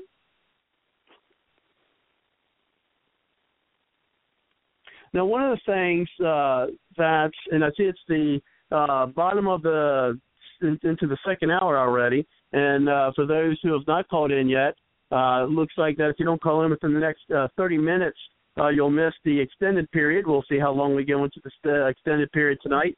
Uh, but give us a call. This is our number at three four seven nine four five seven four two eight. Uh, do you see those who have called in? Just push the one on your number dial and then we will uh, get you into the show. Now, one of the things that you know I heard about, and this might be, uh, you know, either just conspiracy theory or, or something what others uh, folks are talking. But I was reading another article uh, that didn't put quite a uh, a positive light on the Falun Gong, and there were some mentions about I think it was one of their leaders uh, talking about how uh, kind of linking Falun Gong with uh, extraterrestrials or, or aliens, things of that nature. Uh, what what can you tell us about that? Yeah, I'm sure that's that's a communist propaganda. Yeah, they they they've you know with with all this. Um, I, I share with people that when you when you read the the books of Falun Gong, um, you know, compared to what you ha- what what what, uh, articles have come out, they label Falun Gong as a cult, a demonized cult, spiritual, a, a, a, a terrorist group. And I'm like, what is what what what what is this this this this this this thing that the communist regime has so twisted about Falun Gong, where Falun Gong only teaches a morality, it teaches a kindness to teach people how to be better and do good. It's something. There's nothing about aliens. Um, Mr. Li was talking about aliens, how there has been alien encounters. I feel, but hasn't that been already established by NASA? I mean, hasn't the, the American government established that with Area 51 and and all this kind of stuff that that has come out on on, on coast to coast? And I mean, I think uh, aliens have uh, aliens have already been debunked or classified.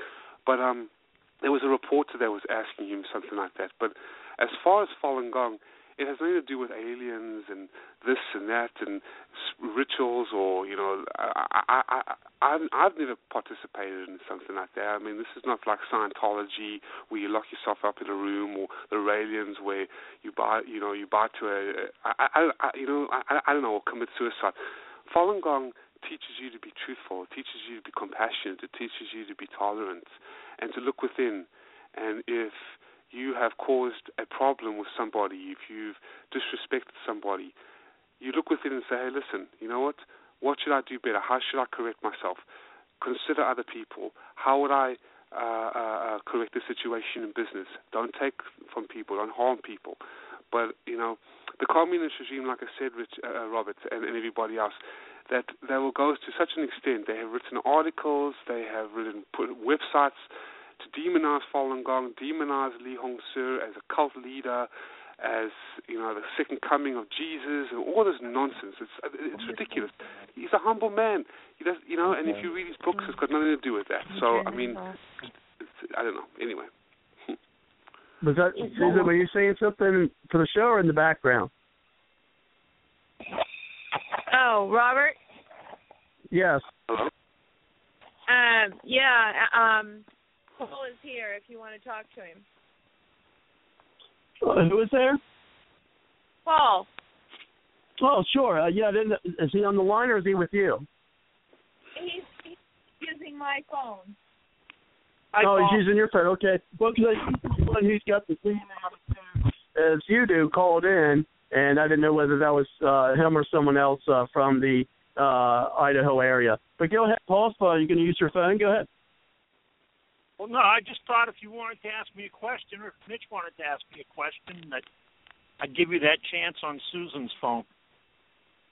Hi, Paul. Oh, there you go. Well, you well, well, you definitely you know you, you spent 12 years in China, and so you know tell us how things were there, and then we can open it up for uh for Mitch I said to give you some questions, and also Kelly. We've got Kelly on the line. We bring him back in. Uh, so let's go ahead and do it that way. is that uh, I'll hold off on my questions. So let's go ahead and bring it over to you, Mitch, and then over to Kelly, and then uh, we can bring things back around. Go ahead, uh, Mitch. Oh, you want me to? Go ahead, Paul. Go ahead. Well, no, I was just going to tell everybody that's listening that I disagree with you on the imminent fall of the the Communist Party. I do think they'll fall, but I don't think we're going to see it in our lifetime. However, every single thing you've said, other thing that you've said, is absolutely true. I lived there for 12 years continuously, and I lived in the hinterlands, and absolutely the gospel truth what you're telling them. Well, thank you, Paul. Thank you. God bless you. Thank you. Well, so it's been it's been tough. It's been tough for 14 years trying to get the truth out, and especially you know trying to safeguard and defend such an innocent spiritual practice like Falun Gong that just just teaches people to be good and just to you know, and it's, very unfortunate. But God bless you, Paul. Thank you very much. Yeah, I, I really appreciate it. Thank you. You know, it's my pleasure, Mitch, because I've been having this battle for 12 years from China, right from China, and nobody listens. Nobody listens. It's it's it's shocking how little Americans know about China, and it's even more shocking how little they care to know. And you are right. China is the unseen enemy. They are going to be our downfall, not the jihadis. Yes, sir. Yes, sir. Have you heard? And, and, and allow me to ask you: Have you heard about the Falun Gong? Um, yeah, I I know more about the Falun Gong than I actually told Susan. Okay. Are you familiar with the town of Qiqihar? That's a notorious uh, anti-Falun Gong hotbed. Yes, unfortunately, and, and, and, yes, absolutely. and Heilongjiang province as well, where there's been a lot of harvesting of organs with the Falun Gong. It, yes. Exactly. I had a, a, a friend of mine, Chinese friend of mine, was um, into the Falun Gong, mm-hmm. and I had a nice camera at the time, so she invited me one time to come to a Falun Gong meeting way out in the countryside with my camera. And I politely informed her that I support your movement, but I have no desire to be a martyr, so I'm going to have to say no thank you. Mm-hmm. I offered to let her use my camera, though. Yes.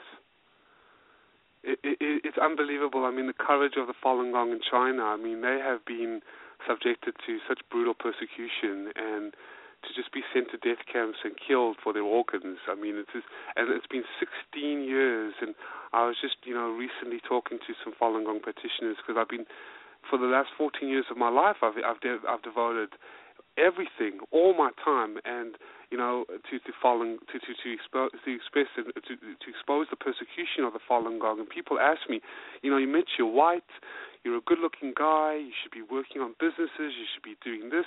I'm like, you know what? But my heart tells me, God tells me, my mission is to expose the spiritual group. Why? I have no idea. Uh, no idea. You know, sometimes in in life, your heart just says, you know, go ahead and go and go and do it. And you know, and, you know what? Paul, and Paul can tell you guys to go against the propaganda machine of such an evil, evil reign of terror of the communist regime, which has now control over all the media, all the state governments, all the governments, even even the Obama administration, even the American government in this country. I mean, to go against such an evil regime and to hold out for 16 years uh, is incredibly hard. I mean, it's one of the hardest things I've ever done. But I will keep on uh, exposing and I will keep on fighting the fight to, for the Falun Gong, for the Tibetans, for the Uyghur Muslims, for the for the house Christians, for the Catholics, because people who are suffering, we have to stand for. I mean, it, we we have to, um, and, and, it's so important. And I mean, there's a there's a quote from. Um, I don't know if you've heard uh, uh, uh, Rabbi Reuben Bulka. If I may share one with you, I don't know if you've if you've heard the quote from him, but if I may. I may share it with him. Yes, you guys. certainly. Okay. Um, let me find it first. Okay. Dr. Dr. Uh, Rabbi Dr. Reuben Bulka, he's the chairman of, of the, the coalition to investigate the persecution of Falun Gong. And he says, um, I wish the situation didn't exist, but now that it exists, we have no choice but to stand up for this.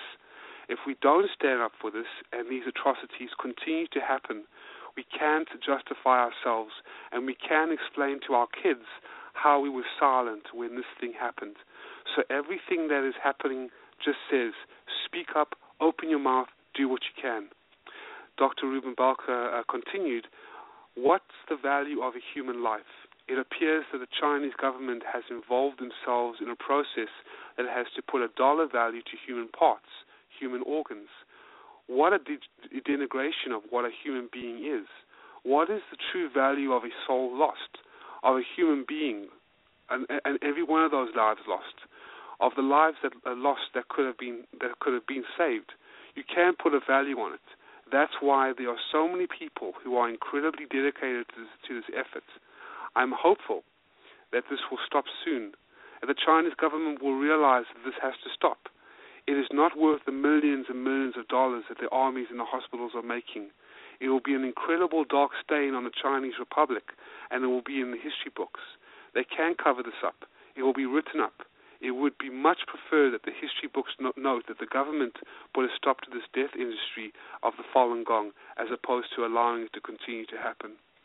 But as, as Paul has, has said, I don't believe that the communist regime will stop what they're doing. I mean, they, I don't believe it's very hard for them to fall uh, in our in our lifetimes. But I I I, I I'm faithful. I'm I'm hopeful that they will, and I'm sure uh, uh, uh Paul would really want that to happen. But it's got, it's it's very hard for that to happen because they're so powerful and so strong.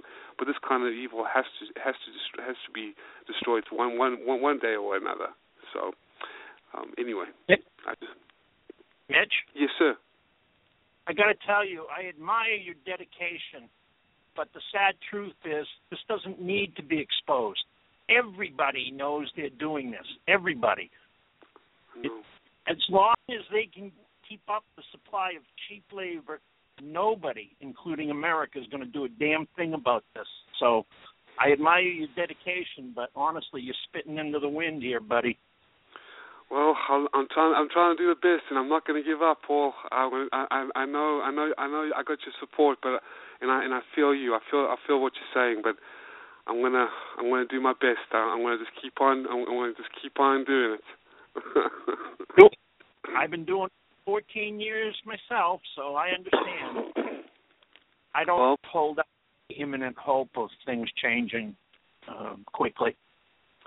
I know, but there will there will be a change, and that's something I have to hold on to, and and, and we will hold on to, and no matter where, no matter how long it takes, we just I'll just keep exposing, so more people will uh, will come to learn about this. But thanks to you, and thanks to, to to Robert, and thanks to Susan and Kelly, and people like yourselves, to allow me to come on because you never know who else is going to be listening, and and and, and someone calling the Donald Trump, and like you said, you know, it's a far cry but at least something, at least someone, you know, could could could could, could do something about it. So, um, hey, hey, Mitch.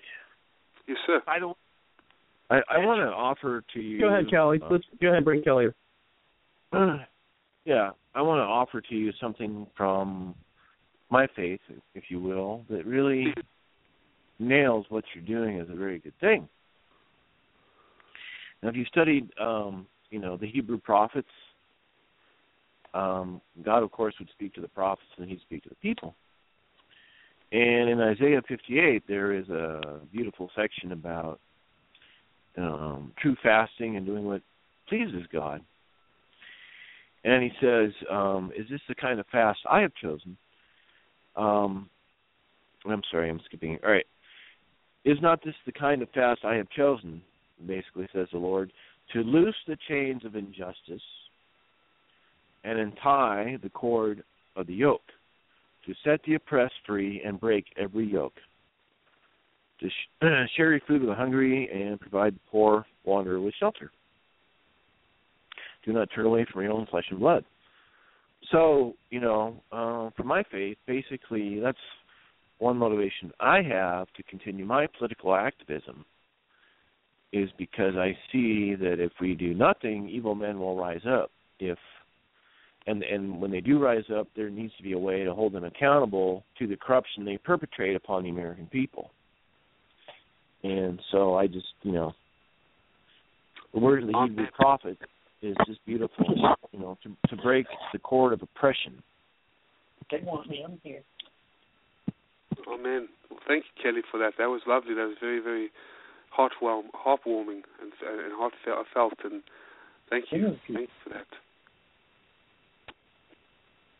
Yeah, one of the things uh, you know, you know that I think of is that you know, and that's what I like, you know, things and topics such as this uh, to come onto the show is it's definitely something that you know you're not hearing, you know, all over the place, you know, you know whether it's the media or there's others you mentioned, uh, Mitchell, and other talk shows, things of that nature, and that's kind of one of the you know missions of the show, so to speak, is, is to bring out topics such as these, uh, so perhaps you know could get more exposure, you know, you know, and get it out there for folks because a lot of people don't talk about. It. I mean, I'm of the mind where you know anybody could just keep repeating what everybody else is saying about a certain topic, things of that nature. You know, I know a lot of folks are of course covering the election. We are too, uh, just because that's you know what people want to talk about today. But it's also important to get issues such as what we're talking about tonight out uh, for folks, so that you know a lot of people aren't aware of it. I mean, as you said earlier, a lot of people you ask somebody, well, Falun Gong and what's going on with the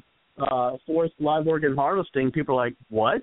I mean, we know that there, as you, as you mentioned, Paul, we know there's you know human rights violations going on in China. We know what we know that's going on, but do we really know the extent of it? Do we really know exactly who are the people who are you know the victims of the human rights violations? I mean, do we know the details? Now, part of it, as we talked about tonight, is the um, you know the lack of of will, maybe uh, the lack of interest, which is terrible to, to to say, but yeah, I mean, if a lot of people are of the mind where, well, if it's not happening in, and I cannot in a, in a small way understand the the mindset. Well, if it's not, we got our own problems here in America. Um, so I think what you know, so let's take care of what's happening in America, and it's unfortunate that these things are happening in other countries. Uh, but hey, we got to take care of our own first. Uh, now, one of the ways I think that we can get more people to pay uh, attention to topics like this is to tie in where you know how this happening in China can affect us here in the United States. And I think if uh, there's a way to find out uh, how that can, you know, reach over and affect us here, I think that'd be an effective mode of getting people to, you know, wake up, pay attention, and I dare say even say care about uh, the situation. Um, there just might be a lot of apathy about it, uh, you know, unfortunately. Uh, but you know, we kind of like. But I mean, look at the news. Look at the news we watch all the time. I mean, there's people getting shot and killed all the time. People get killed in accidents. People dying from drug overdoses. I mean, we see this we're inundated with this stuff over and over again. I mean, turn on your local news. I mean, all it's about is this person got shot and this person got killed and this. Well, I think we're so desensitized uh, with it now that we're like, oh man, that's terrible. Glad it didn't happen to me. Um, and so I think that's coming. And and I think when you talk about people in another country, even when it's happening in the mil, you know, uh, in the millions, then you know, it just there's there's obviously it's like well you know it's it's not here and you know there's a, a Star Trek quote that uh kind of you know sticks with with this and says you know Spock was talking to Dr. McCoy for any of you folks out there who are Star Trek fans and uh, this may be a direct quote but maybe close to be paraphrasing is basically Spock saying to McCoy say you know you know humans have you know are able to have a greater understanding of the death of one person more so than you know the understanding and, and appreciation of the death of thousands. Uh, so whereas you know we can be really heartfelt about when we you know hear a, a story about you know an individ- one individual getting killed, uh, where it just seems like we're not as affected hearing that about the thousands and, and, and millions that might be getting killed uh, from this.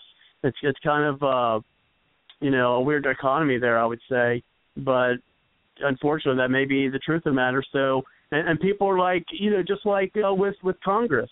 I mean, people hate the Congress except their own Congressperson. Uh, so it's it's got to be very personal. I think for you know a, a way to make this, you know, for people to care about it is to somehow make it personal to them. Uh, what do you think about that, Mitchell?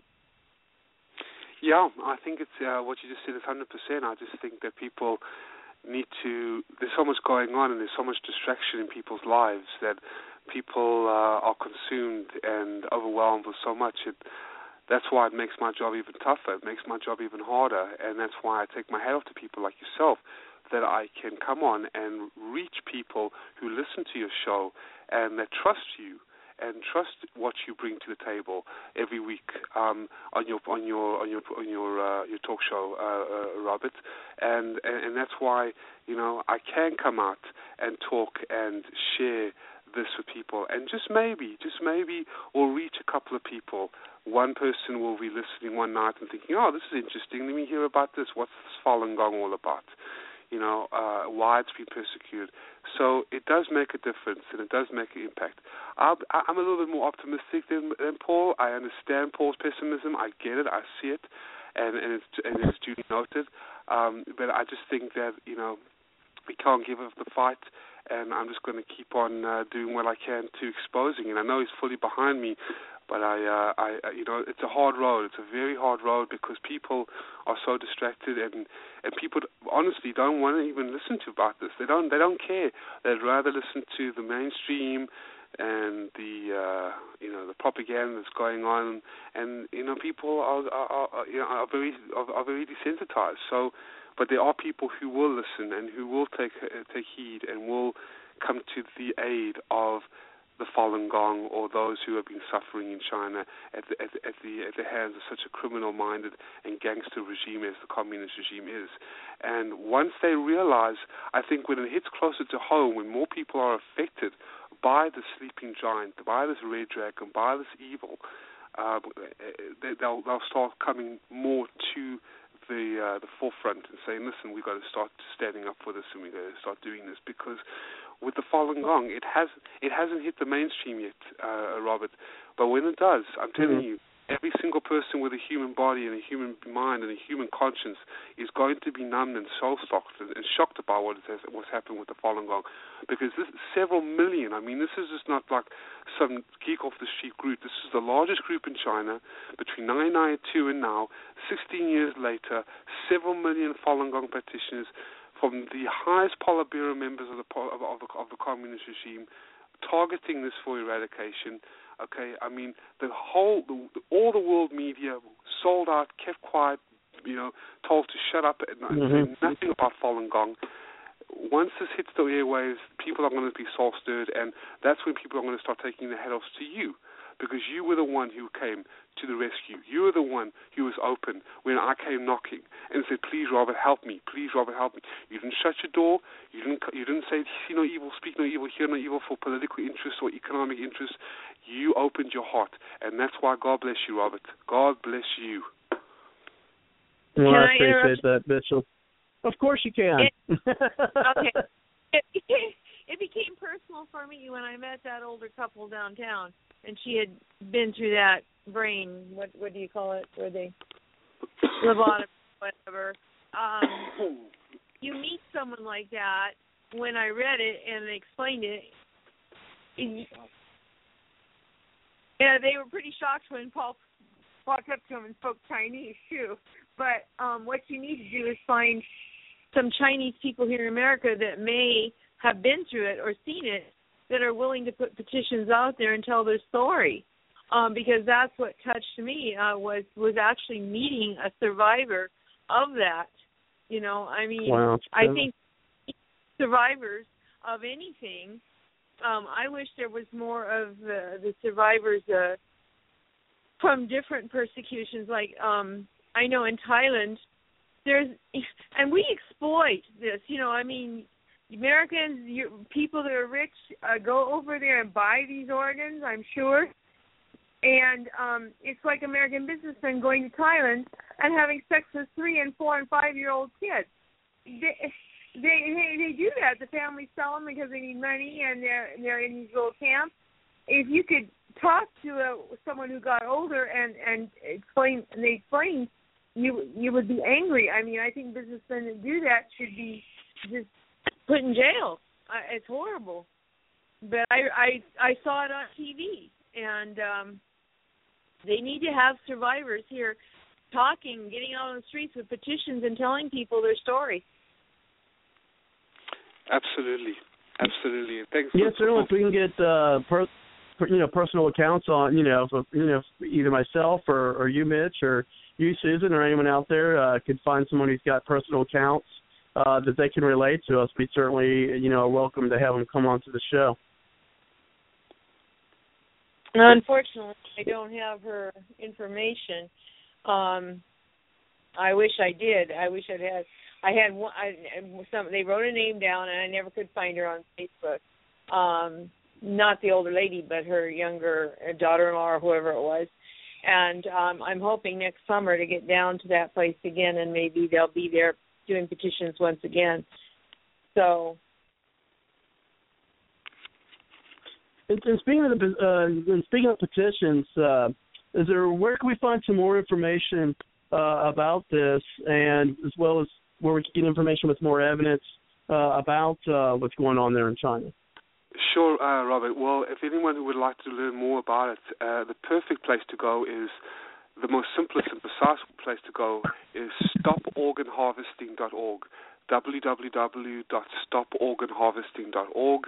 Also, you can look up the Kilgour, K I L G O U R, Matas Report, Kilgour Matas Report, uh, stoporganharvesting.org, it's also there as well. Also, um, upholdjustice.org. There are plenty of reports that have just come out. That is the most systematic, uh, uh, objective, and scientific uh, reports uh, on, the, on uh, out there today upholdjustice.org from the World Organization to Investigate the Persecution of Falun Gong. You also have Friends of Falun Gong, FOFG.org.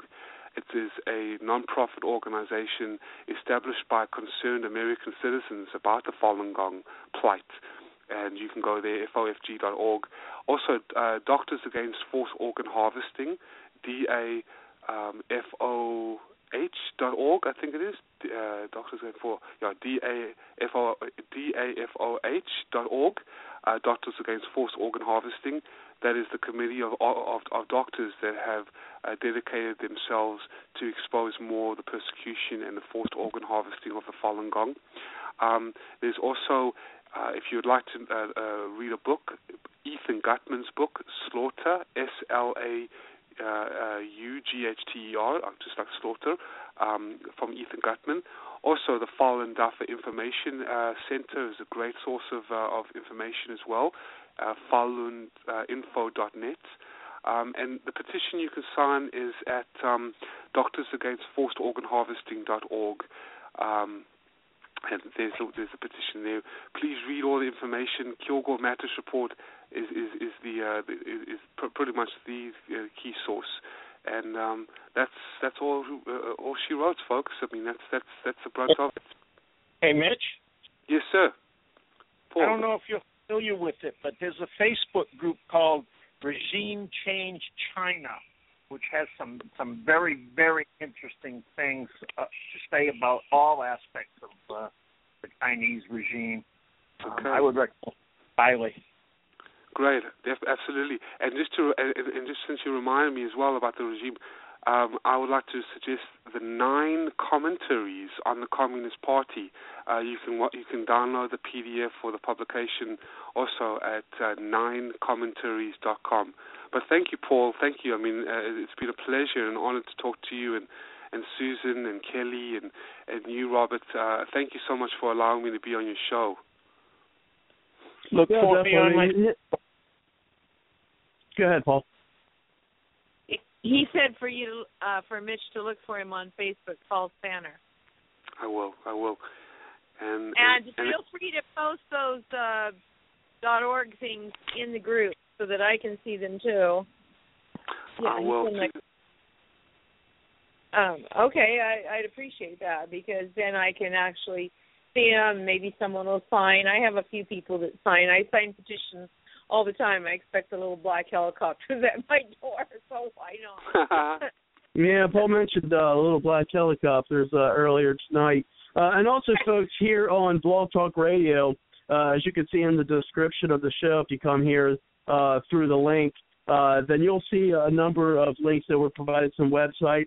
Uh, the first one is uh, the StopOrganHarvesting.org, uh, as well as Causes.com, and I believe that's uh, also has the link there to sign the petition that you're hearing about, as well as a couple of videos that were made by uh, yourself, Mitchell's. Uh, the links uh, are there as well. I tested them out; they should work.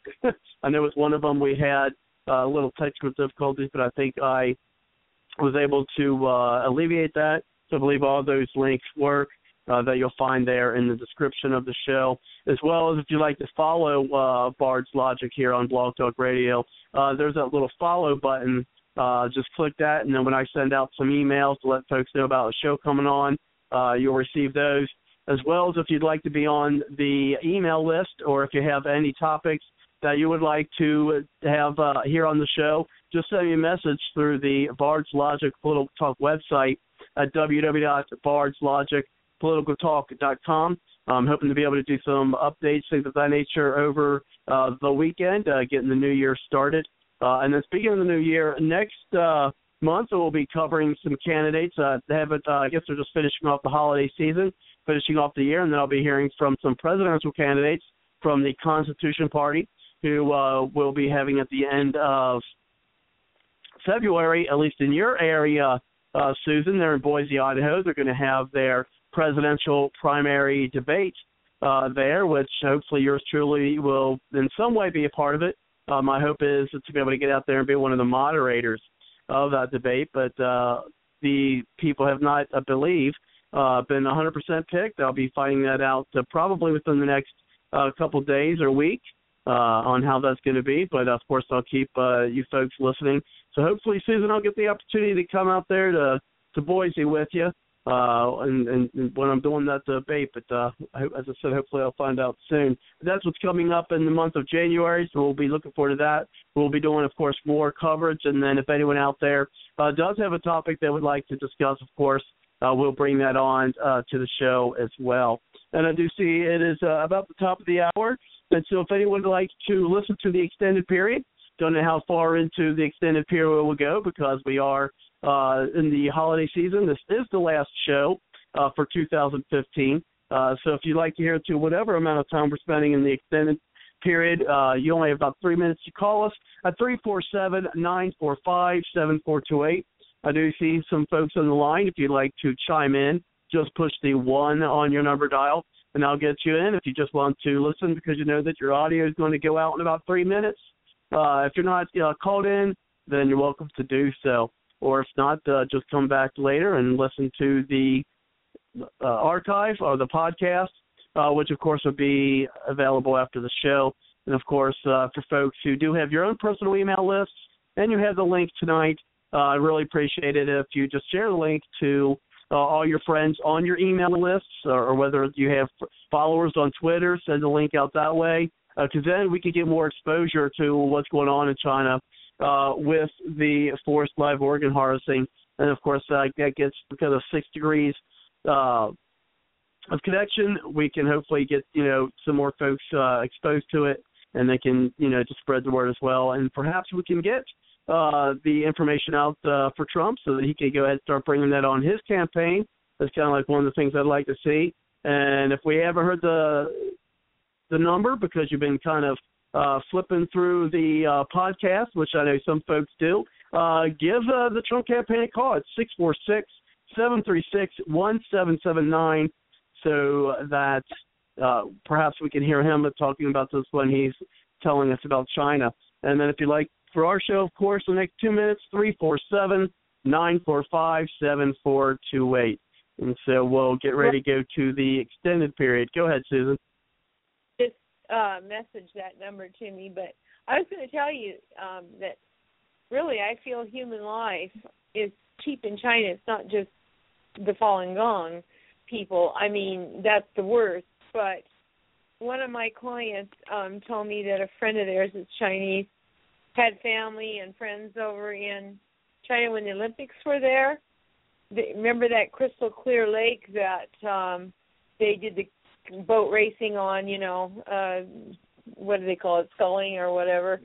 Um uh they uh took a lot of the villagers from certain villages and they had to clean out. It was so filthy. They had to mm-hmm. clean out that um uh lake by hand. They had them walk through it and just pick everything out and clean it. And that's why it looks so good and those people just disappeared. Uh, they'll take entire villages if they want something and just throw them out in the country somewhere. But in this case, I don't know if they killed them or what they did, but they just he said they just disappeared because they didn't want you to know the conditions of the lake and what they made them do. You know, when we had the Olympics over there, you know, there was a lot of warning about the pollution in China, and they were trying to hide all that.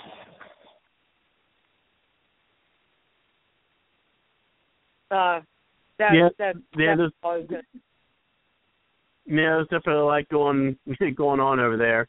Um, not just with you know, of course, you know, with what's going over there with the human rights, but also you know how they're destroying the environment over there as well. Yeah. I mean, we know about the dog food, the baby formula, all of that, the the, the poisons, and now I got a video. It was on my group, but the rice is making fake rice. I'm not sure what it's made of. I didn't see everything, but um the rice that they are it, it's just fake. So don't buy the rice from China either. you got to be careful. I'm telling you. I know it's really Well, bad. It's really, really bad. And I did want to ask you a question. Uh, did want to ask you a, a question of you, Mitchell.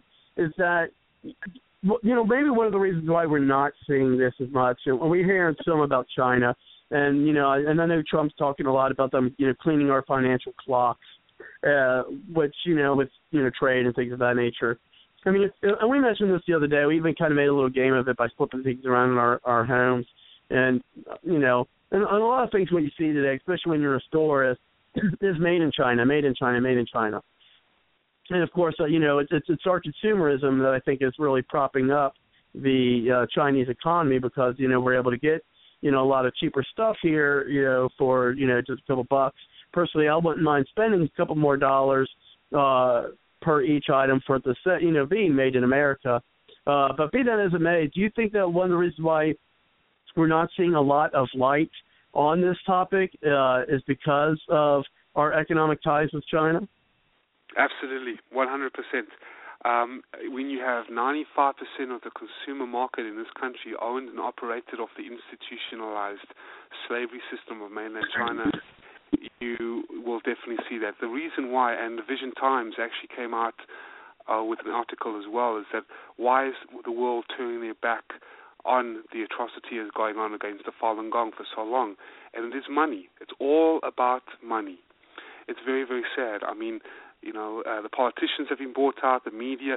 You know, when Falun Gong started to uh, really, uh, when, when, the, when the persecution of Falun Gong began, the Western media, NBC, ABC, um, CBS, they all wanted CNN, they wanted to know what was going on. Why was the communist regime vehemently targeting this particular group?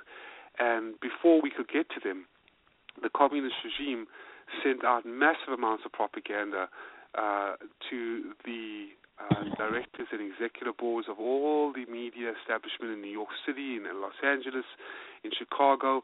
I mean, to the to, to, to the vice president of communications, to Fox, and all of them, saying, "Look, you can criticize, criticize all day long." In the offices, in your secret, in, in, your, in your boardrooms, but do not make it public because if you do, we're going to cut off your contractual obligations.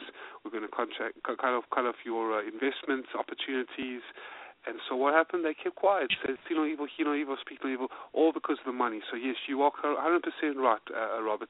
The reason is because of the money involved, the massive amount of money involved, and the investment involved. There's no way uh, they will keep, they will they, will, they want to say anything for the uh, you know they'll they'll take they'll take atrocity uh, investment over human life. Unfortunate, but that's how it is. That's the going rate. I mean, um, I'll add to that addendum with Anastasia Lin, Miss Canada. Miss World Canada was denied entry into uh, China for the Miss World because she is a native-born Chinese and she would not. She practices Falun Gong, and she would not stop. Uh, she, uh, she would not give up her uh, her her her, her uh, When I faith read this somewhere. Yes, exactly. And she was exposing the persecution, the forced organ harvesting, and the human rights atrocities of, of, of the of the communist regime. So she got denied. Her visa was denied in. And the World Committee, she pleaded to the World Committee to do something. The World, the, the Miss World Committee to do something. Do you know they got bribed out, bribed by the communist regime, some exorbitant uh, amount uh, in the millions, uh, to turn their back and uh, just ignore that she was one of the contestants and she was denied entrance into China um, because she failed to submit to the communist regime and bow down to the communist regime. Now, that to me is the true courage, courageousness of a, of, of, a, of a true Miss World. That is the real Miss World, um, Anastasia Lin. But uh, yeah, it's all about money. See no evil, speak no evil, hear no evil because of the money. It's very, very sad. Mitch? Yes, sir. Robert wanted to know how to make things change, and I have a little advice for any American that wants things to change in China and here. That advice is very simple. Become an economic nationalist. Buy American, only American. The Chinese are economic nationalists. Trust me, they are. They don't buy American products. They don't buy Japanese products, German products. They would rather buy a cheap Chinese product than a quality Japanese product because the money stays in their country. So become an economic nationalist, all you Americans out there. Well, and, and I agree with that, but I agree and I too. agree with you, Paul. The problem is, is where do you find it? I mean, wh- I mean, I can't. I mean, where can you find a a, a store? Uh, maybe you've got to go online now to find it. But wh- where do you go? I mean, I've tried. I mean, I was looking for, uh, I think some kind of coffee warmer or something like that for my dad uh, Okay. for his bir- his birthday. And I'm looking up all these things. Everything's made in China. I mean, I could not find anything that was not made in China. For, at least with, with, with one of Hey, those Robert? things. And wh- where would you go to get to find that? You're right, Robert. It's very, very difficult, but it can be done.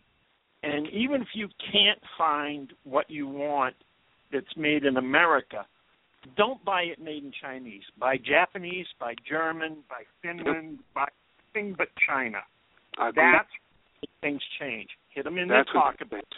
That'll make it change. Yes, sir. I agree. I agree. By the way, Robert, what was the Trump's campaign line again? I'm sorry. Uh, oh, that's the, you- the telephone number. telephone number. Yes, Yeah, sir. the telephone number six four six seven three six one seven seven nine. Okay, perfect. Six four six seven three six one seven seven nine. I'll give him a call in the morning. Yeah, Hey, definitely. Robert? Give the uh yes. I went shopping yesterday. I needed light bulbs really bad, and you know Walmart sells a lot of Chinese stuff. And Oh, I yeah. went there because it was close, and I needed outside light real bad and um some salt stuff. And I didn't check on that, but I didn't think that was from China.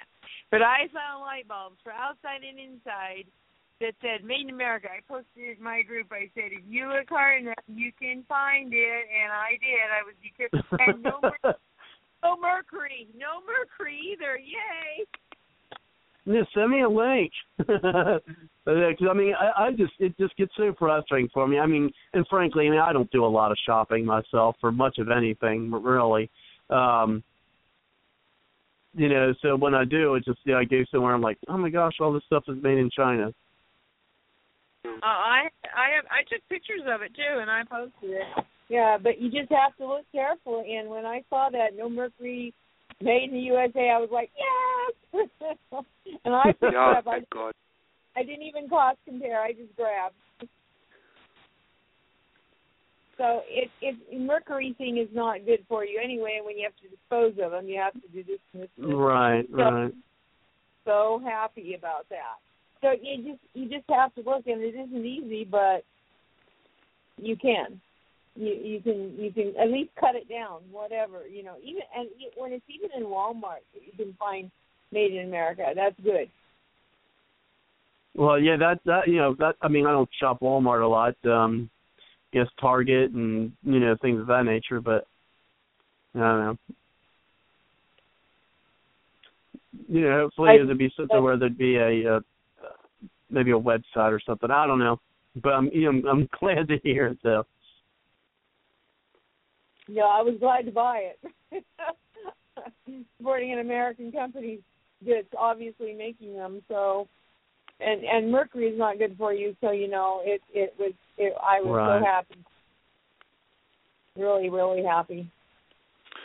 Um, Susan and Robert, I just uh, I'm just, I just sent you a post on uh, on Facebook. Check it out. It's uh, it's uh, something that that the, that the communist regime wants to do. It's it's, it's insane, but uh, it's all about an obedience factor uh, that's going to be using credit, sesame credit. I don't know if you've heard about this, but it's basically to tap your connect your credit and your bank accounts to how obedient you are to the state.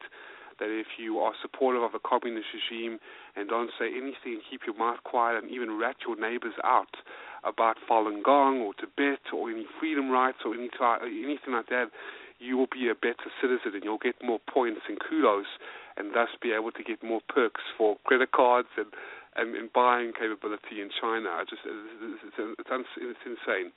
So I just said that to you. It just came out recently. Yeah, I just uh, put that in. I just put it on the uh the Bard's Logic uh page there on Facebook. Well, guys, it's twelve ten right now, and I gotta get back get get, get uh, to work tomorrow. But it's been such a pleasure with everybody, and thank you so much, Robert, for allowing me to grace your show once again.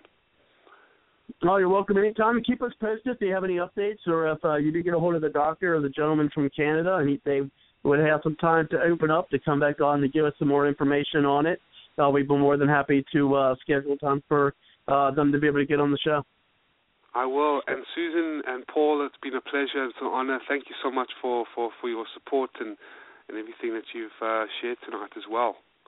Nice speaking with you, Mitch. Yes, of course you're in the group. You know you feel free to post anytime. I will. I will. And again, thank you, Robert. I take my hat off to you, and God bless. And we'll talk soon. Happy New Year. Happy New yes. Year to everybody. Happy, yes, definitely. Happy New Year. Tyler. he just yelled Happy New Year in Chinese to you. of course. Of course. Yes, yes, yes, yes. Thank you, Robert. To all the best, Paul, Susan. You're wonderful and great people. Amazing to know you. Honored to be with you, and talk to you soon in the in, in the new year for sure. All right. Sounds sure great. Enjoy. You take care. Bye bye. Bye bye. Bye bye. Yeah, we just got. uh Oh, okay. I just got a message from Cindy because we missed our friend Cindy tonight. Uh, that she wasn't able to call in.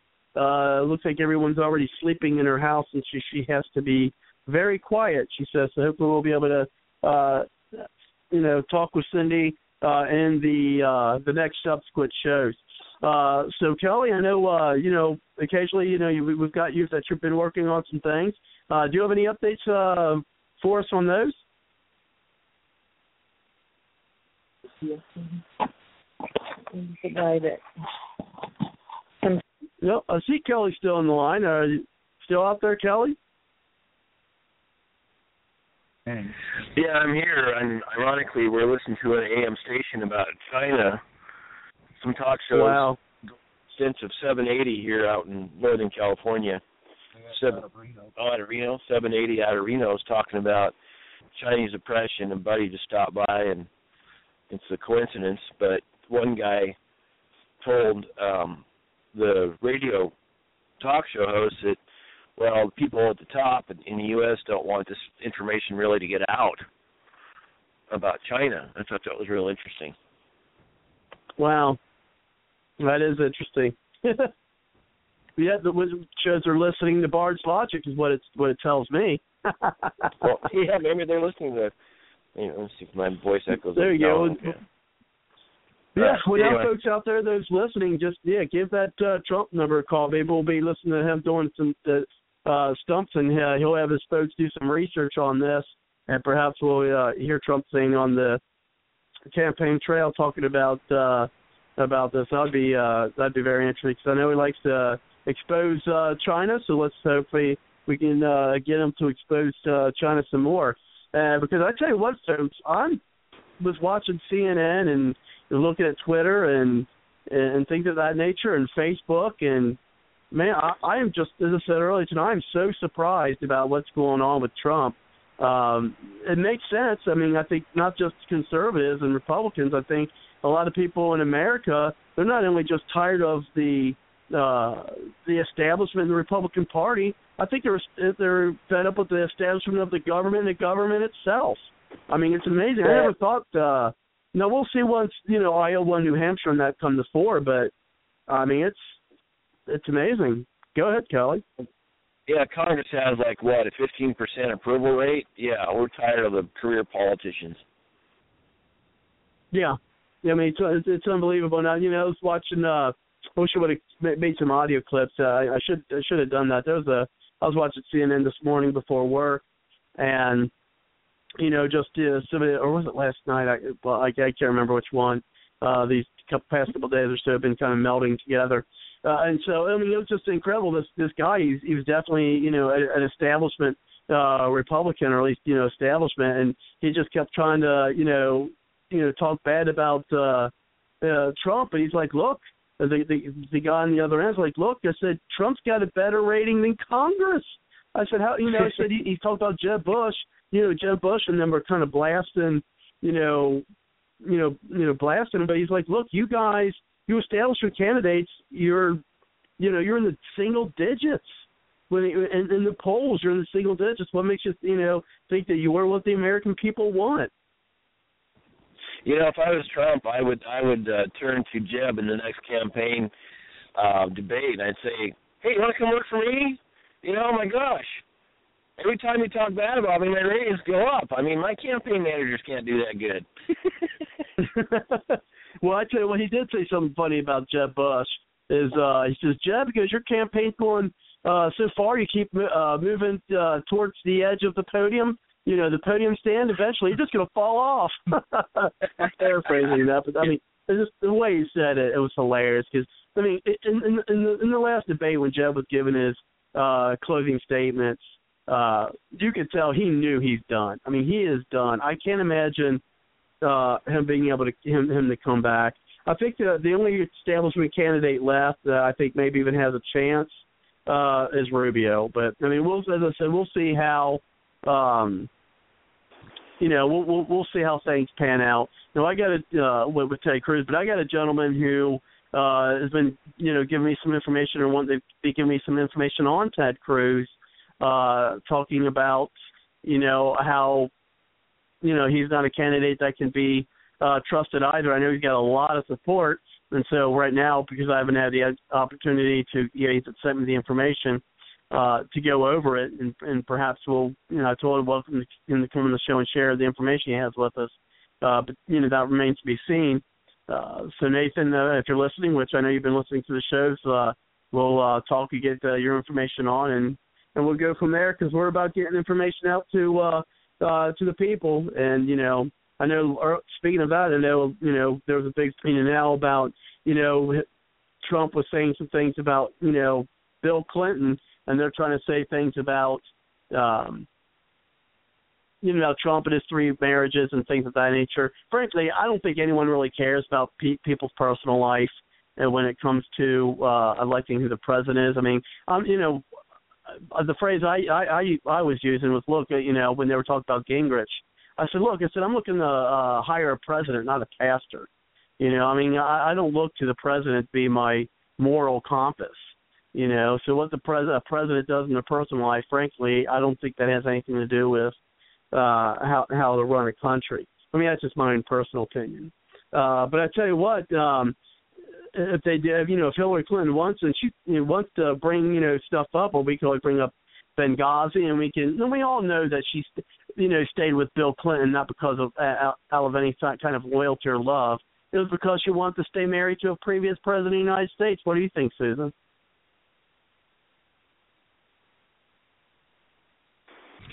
I would agree that that there's a marriage, uh, a political marriage. It's not a, you know, regular regular marriage. I, he does his thing with the girls, and she does her thing, and you know, with I mean, whoever, yeah. I mean, she's a lesbian, uh, but she's a bi too. I mean, I don't know what the hell she is, but they they talked about how he would go to her room late at night and like stay on all night. And yeah, she had a thing with him, and Bill's had his thing with whoever, and they stay together because it benefits them both. So that's what I yeah. I mean, and since we're in Bard's Logic After Dark, we could talk about this. I think she's asexual. I just think she doesn't care anymore about it. No, I'm just kidding. I don't know. But um I think she I think all she cares about is power. I don't think she gets any kind of human urges anymore. Anyway, I know I might be being overly overly cruel, maybe Trump esque as some people would say. but anyway, I mean, as I said, I but, but and I said you folks heard me here. Yeah, heard me say this. You know, you know, multiple times so far. There hasn't been really any candidates that I, I'm really excited about, and I don't think there will. I mean, even you know, I'm not ready to jump on anybody's bandwagon. I know it sounds like I'm kind of jumping jumping on Trump's bandwagon right now. I mean, I I like Ben Carson too, but uh, unfortunately, I don't think that he's gonna he's gonna make it too much farther. Um, but and I certainly would never be any more excited about any candidates currently now than I was for Newt Gingrich back in 2012. I mean, I think uh, that we lost a national treasure of an opportunity to have Gingrich as uh, as the president. Uh, but I tell you what, I know one thing: I don't want to see Hillary Clinton uh, as president. That's for certain. Um, and you know, and I do like uh, the Constitution Party. I, I do like their candidates. I actually voted for their uh, their candidate in 2012. Truth be told, uh, you know, because I you know was voting my conscience, and that's the person who most uh, stuck to uh, my uh, you know my set of uh, ideologies. So that's who I, I went with, um, and so we'll definitely be hearing more from them uh, as the uh, election continues. Um, you know, you hear more about the party. You know, especially if, if if we start to vote some of those folks in on um, you know at the at the local level, which you know I'd like to see more of. Um, so you know we're we're looking towards that. Right. I understand so, that. Uh, so, so, I Ross no. twice. What, Susan? I voted for Ross Perot twice, so you know. Yeah, I only did. I only did. Uh, I only voted for him the first time. I didn't. I didn't vote for him the second time. Um, you know, I even I even watched uh, uh watched you know and thought about Nader at, at some point. Actually, reminds me I got a video of him I want to want to watch. Everybody got the opportunity. Huh? You voted for Roe? No, I, I no I, I no I watched him and considered it, but I never voted for Nader. No. Oh, I did. I did. It was my rebellion vote. I was really hot into the collar about all the people they were picking, and I just said, you know what? He makes more sense than they do. I'm voting for. And he came to Boise, Idaho. You know, he came. Yeah, I saw thing on TV. Mhm. You know, playing, and he got off, and the Republicans and Democrats were marching around with signs and booing him. And I said, you know what? Anybody who can bring the Republicans and Democrats together to boo him, he gets my vote. he got my vote. so that was one Well, time, you- you know. And, go ahead. well, what about what about the candidates now? Is there anyone you're kind of gravitating towards? Uh, Rand Paul. Rand Um, Paul. he- yeah, he probably isn't gonna. So I'll look at the constitution. Oh no, he don't got a. Yeah, I don't think he's got a shot either, to be honest. Um, Bad. and I'm not a big Rand Paul. I'm not a big Rand Paul fan either. I'm just, I'm just not. I got a friend at work who, I mean, he loves Rand Paul. I mean, he likes Ron Paul, and I like Ron Paul too. However, uh, I, I don't like Rand Paul. Uh, I think when you, I, you know, I like a lot of what he, he he says and he's about and things of that nature. But the thing I don't like about Ron Paul is is when the when push came to shove, when especially when it came to endorsements, twice he had the, an opportunity to endorse an uh, endorse a conservative, and he endorsed the, the establishment candidate. I mean, in 2012, um, he had an opportunity to endorse a conservative candidate because Newt Gingrich uh, didn't, uh, as of yet, uh, suspend his campaign. Okay, and he endorsed Mitt Romney, even when there was still a shot at uh, having a conservative candidate. We were even working hard, you know, um, now on the show, you know, and also behind the scenes. You remember this, Kelly? We're working hard for a brokered convention. Um, and you know we and we had you know we had some players down there at the convention who were working on who were working on it. And we had leaders of the Republican Party on the show. Uh, Morton Blackwell working you know working on the uh, on the rolls. Uh, we had also Mark Willis on who uh, was you know, working toward you know on the rolls uh, there during the convention. Uh, so we were had him on the show, interviewed him, but then behind the scenes we're talking and uh, about working on getting brokered convention going, and that didn't happen because uh, you did have folks such as uh, Rand Paul's, you know, putting his his, his support behind Romney, and so brought a lot of the people who supported, uh, I mean Rand Paul, uh, you know Rand Paul's endorsement. Uh, so it took a lot of the support uh, that Newt Gingrich could have otherwise had from the uh, you know from the Ron Paul supporters over to Romney, and then you also had when Mitch McConnell with Matt Bevin. Matt Bevin was uh, running in the primary, the Senate primary against uh, Mitch McConnell, and Rand Paul endorses Mitch McConnell. So there's two times he could have done real true conservatives, and he ended up endorsing and supporting the uh, establishment candidate. That just um, doesn't show principle to me. I know. Well, then none of them are perfect. Principle and politics. you can't be serious. uh, yeah, I'm serious. Yeah, I'm serious. You, here's a quote by George William Curtis. Okay, he was an early, you know, early founder of the Republican Party. Okay, and he's got a quote here says, "A man's country is not a certain area of land, of mountains, rivers, and woods, but it is a principle, and patriotism is loyalty to that principle." And George William Curtis, one of the founders of the Republican Party, left the party due to the the who was pretty much coordinated. I can't remember which which uh, which uh, candidate it was, but left the party because the way that uh, uh the candidate was was chosen, you know, was pretty much picked, kind of like it was very reminiscent of what happened in 2012 with Romney. So I mean, I was a staunch Republican until 2012, and then I left because of what happened there. So I'm thinking, you know what?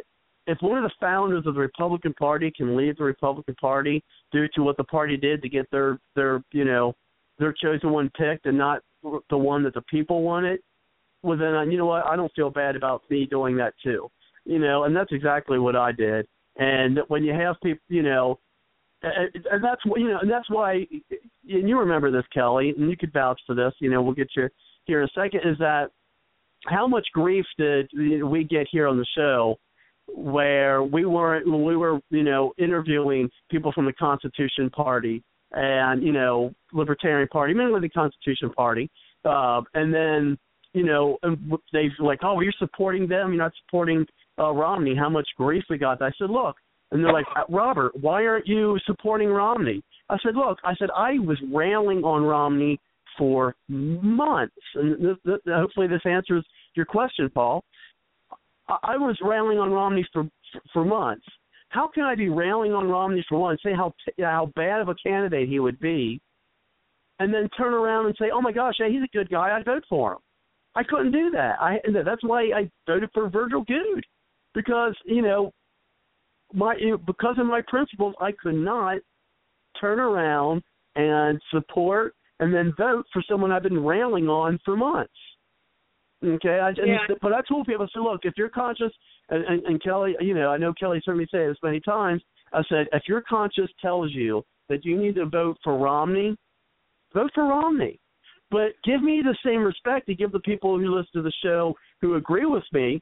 Give them the respect that you know we're giving you by saying, look, if your conscience says vote for Romney, and I had a lot of supporters of, of this show, you know, go go ahead and vote for Romney. you know, I I lost I lost you know devoted listeners because I didn't you know support Romney and, and people I worked with for months you know wouldn't talk to me anymore and and just wouldn't be you know what, what weren't part of the you know the show anymore because I wouldn't vote for Romney and, and but I'm like look I'm not ostracizing you for voting for him but I I just couldn't I mean and then when Romney finally did lose which you know Kelly you remember we've always said I mean, he's not going to win. He's got no chance of winning. He's the worst candidate to go against uh go against Obama. You know, and then when he lost some of the calls we got, you would think that Bard's logic, you know, single handedly cost Romney the election the way some of the people talk to us uh after the election. You know, it was unbelievable. You were do you remember that, Kelly?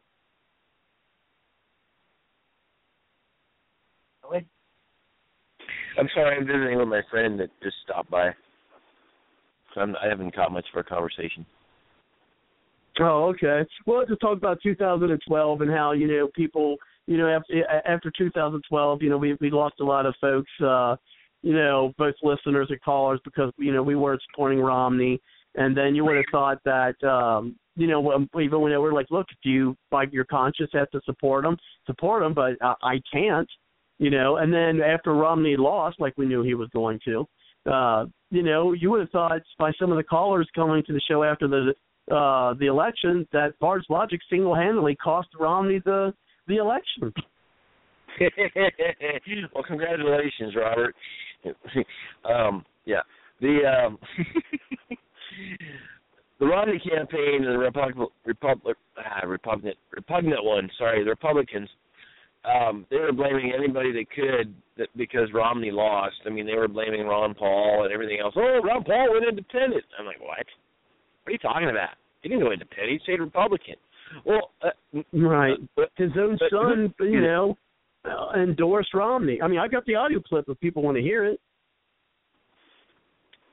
Well, yeah, the whole thing is the whole thing. It was uh, see, that's just establishment tricks, and lucky for Americans, we're getting yeah, we're figuring it out. We're figuring out that the establishment is doing their tricks and their games and blah blah blah blah blah. So it, it's just uh, it, it, it ain't working for establishment anymore. And, and I think that's why. Um, and I do have uh, people's mics still open, but um, and yeah, and that's why I think Donald Trump is doing so well. I mean, the, the the Republicans are flabbergasted, and I think even the Democrats are starting to get worried because Hillary Clinton's already starting to attack, uh, you know, attack them. I talked to a couple friends, good, really good friends, the other night, and they're like, you know, I tried to convince them. They they weren't convinced, but I tried to convince them. Look, the Democrats are afraid of. I, I really think they're afraid of uh, of uh, Trump. They're like, oh no way, no they're not, no they're not.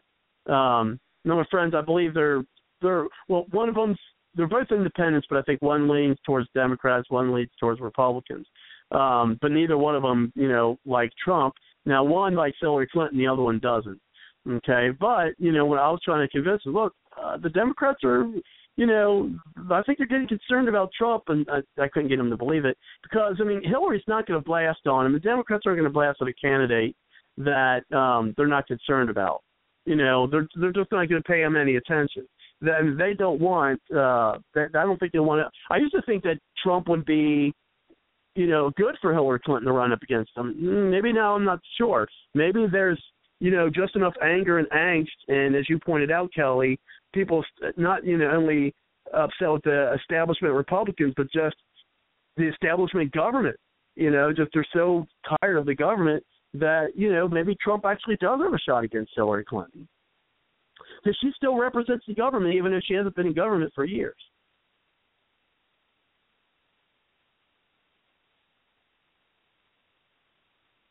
At least that's what I, you know, that's what I think. Are you calling me? Yeah, yeah, I'll talk with you. well, every, all of you guys, whoever whoever wants to sign in on that. But, Well, my son and I were sitting there talking talking about Trump, and his question is, why in the world do the Republicans still like Karl Rove? He's been wrong every freaking time. I, know. I don't know why they would listen to that. It's like, look, you know, you did well in getting uh, Bu- Bush elected the first, maybe the second time, but uh, your your time has come. Yeah, it's time for him to go.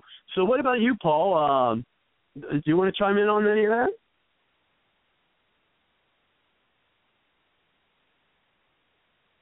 He just left for a minute or two. Well, he left for a minute. Too. Okay, I just want to see what what. uh Now, is he a uh, a Rand Paul fan too? Oh, it's off and on. He's criticized all of them. I think he, um but he believes in voting your conscience. Definitely, he definitely is for that, and he's he's tired of the Republican Party right now. I voted for Gary Johnson um because we didn't have I Ron think Kelly did too. I, I I'm a rebel. I started with George Wallace and went right down through the American Party, and uh, you know, I'm just a rebel. One time I really No, no. Won't talk about that. Boy, did I catch I think we- that. I think we had uh, someone from the um, um, is it was it, is it either America's Party or American Party? I can't recall to be honest. We only had the gentleman on once, maybe twice on the show. Uh, Tom Hoefling. Um, I think it's from like even- I think it's from America's Party or American Party, something of that nature. We interviewed him too in 2012. as George Wallace had it exist anymore, but he was a strong candidate and he impressed me with wanting to end the Vietnam War, which is why I supported him. Um, I do have to say that I've urged um, Paul to uh, talk to you about a topic. Have you ever heard of Rachel Corrie? Rachel Corrie. Hmm? Yeah, the, the one- the, the, the name don't ring a bell to be honest. Oh, from Washington State, she went over to Israel and uh was standing in front of the Palestinians' home, the doc one a doctor, and then when they were gonna knock it down and the Israeli tank ran right over her and killed her. Hmm. Written about that. Yeah, I think I remember hearing that story, but I don't remember. I didn't remember her name. Go ahead. Well, I told him he ought to talk to you about that at some point, and he's been really trash. A lot of conservatives say she committed suicide by stupidity. Oh and wow, I'm like, that's not oh, very nice had- to say. Uh, yeah, I have I have written an article on the uh, Kent State kids and how I felt that was murder and that Nixon rejoiced in it. And I didn't get as bad a flack, but they were like, "Oh well, they were." I said they didn't have the weapons at that moment. Not, all they did was toss backs and stuff. So I have defended the Kent. I felt that was all wrong. I, I very wrong. Those kids were killed. And I, it's for me, it's like whether it's Rachel Corrie or the Kent State kids, if you're conservative and you don't defend, and they come for you, there's no one left if you didn't defend even people you didn't agree with. And if if they start shooting like at the ranch, uh, that one ranch, and over in Oregon, they start killing people and doing stuff. You know what? Don't come crying to me if you couldn't defend the Kent State kids or Rachel Corrie or someone like that, because it's the same idea. It's the same idea. You don't. You don't. You have to defend the rights of others, as that one guy said. Whether it's the Communist Party, you know, at that time, or uh, the Jews, or Christians in, in Germany, you know, you have to defend everybody, or there's no one left to defend you. And that goes for both sides, liberal and conservative. You have to defend people's rights. No one left, and that's what they don't get. That's Mhm. what a lot of conservatives don't get. They simply don't get it. You got to, con- and I don't think liberals do either. Truthfully, if you don't defend rights, don't come crying to me when they grab you. So, yeah, I know the hippies in the movement were, you know, not the best. I mean, there was things, but I did agree with them. They protested the war. The Vietnam War was bad. That's why Kennedy wanted to get out of it. Um, he knew it was the right thing to do to be there. And Johnson got us back in because his wife had um, stock in the Huey helicopters. There was a connection there. They made money off that. They didn't want that war to end. So I, I could see why people were against the war. Some maybe for the wrong reasons, some for the right reasons. But I wasn't for it either. I wasn't no protester that got out and sat in groups and went out in a commune somewhere like the hippies did. But I agreed with their not liking the war because I didn't either. So again, it's Yeah, the idea of a, yeah. Oh no, go ahead. oh no, I was basically done. I just Do we still? okay? So we do. Do we have Paul back or? oh I can I can hold on. Let me go and take the phone to him. He doesn't do so well on his phone. He doesn't know how to I don't know do something on it, so that's why he did mine. got it.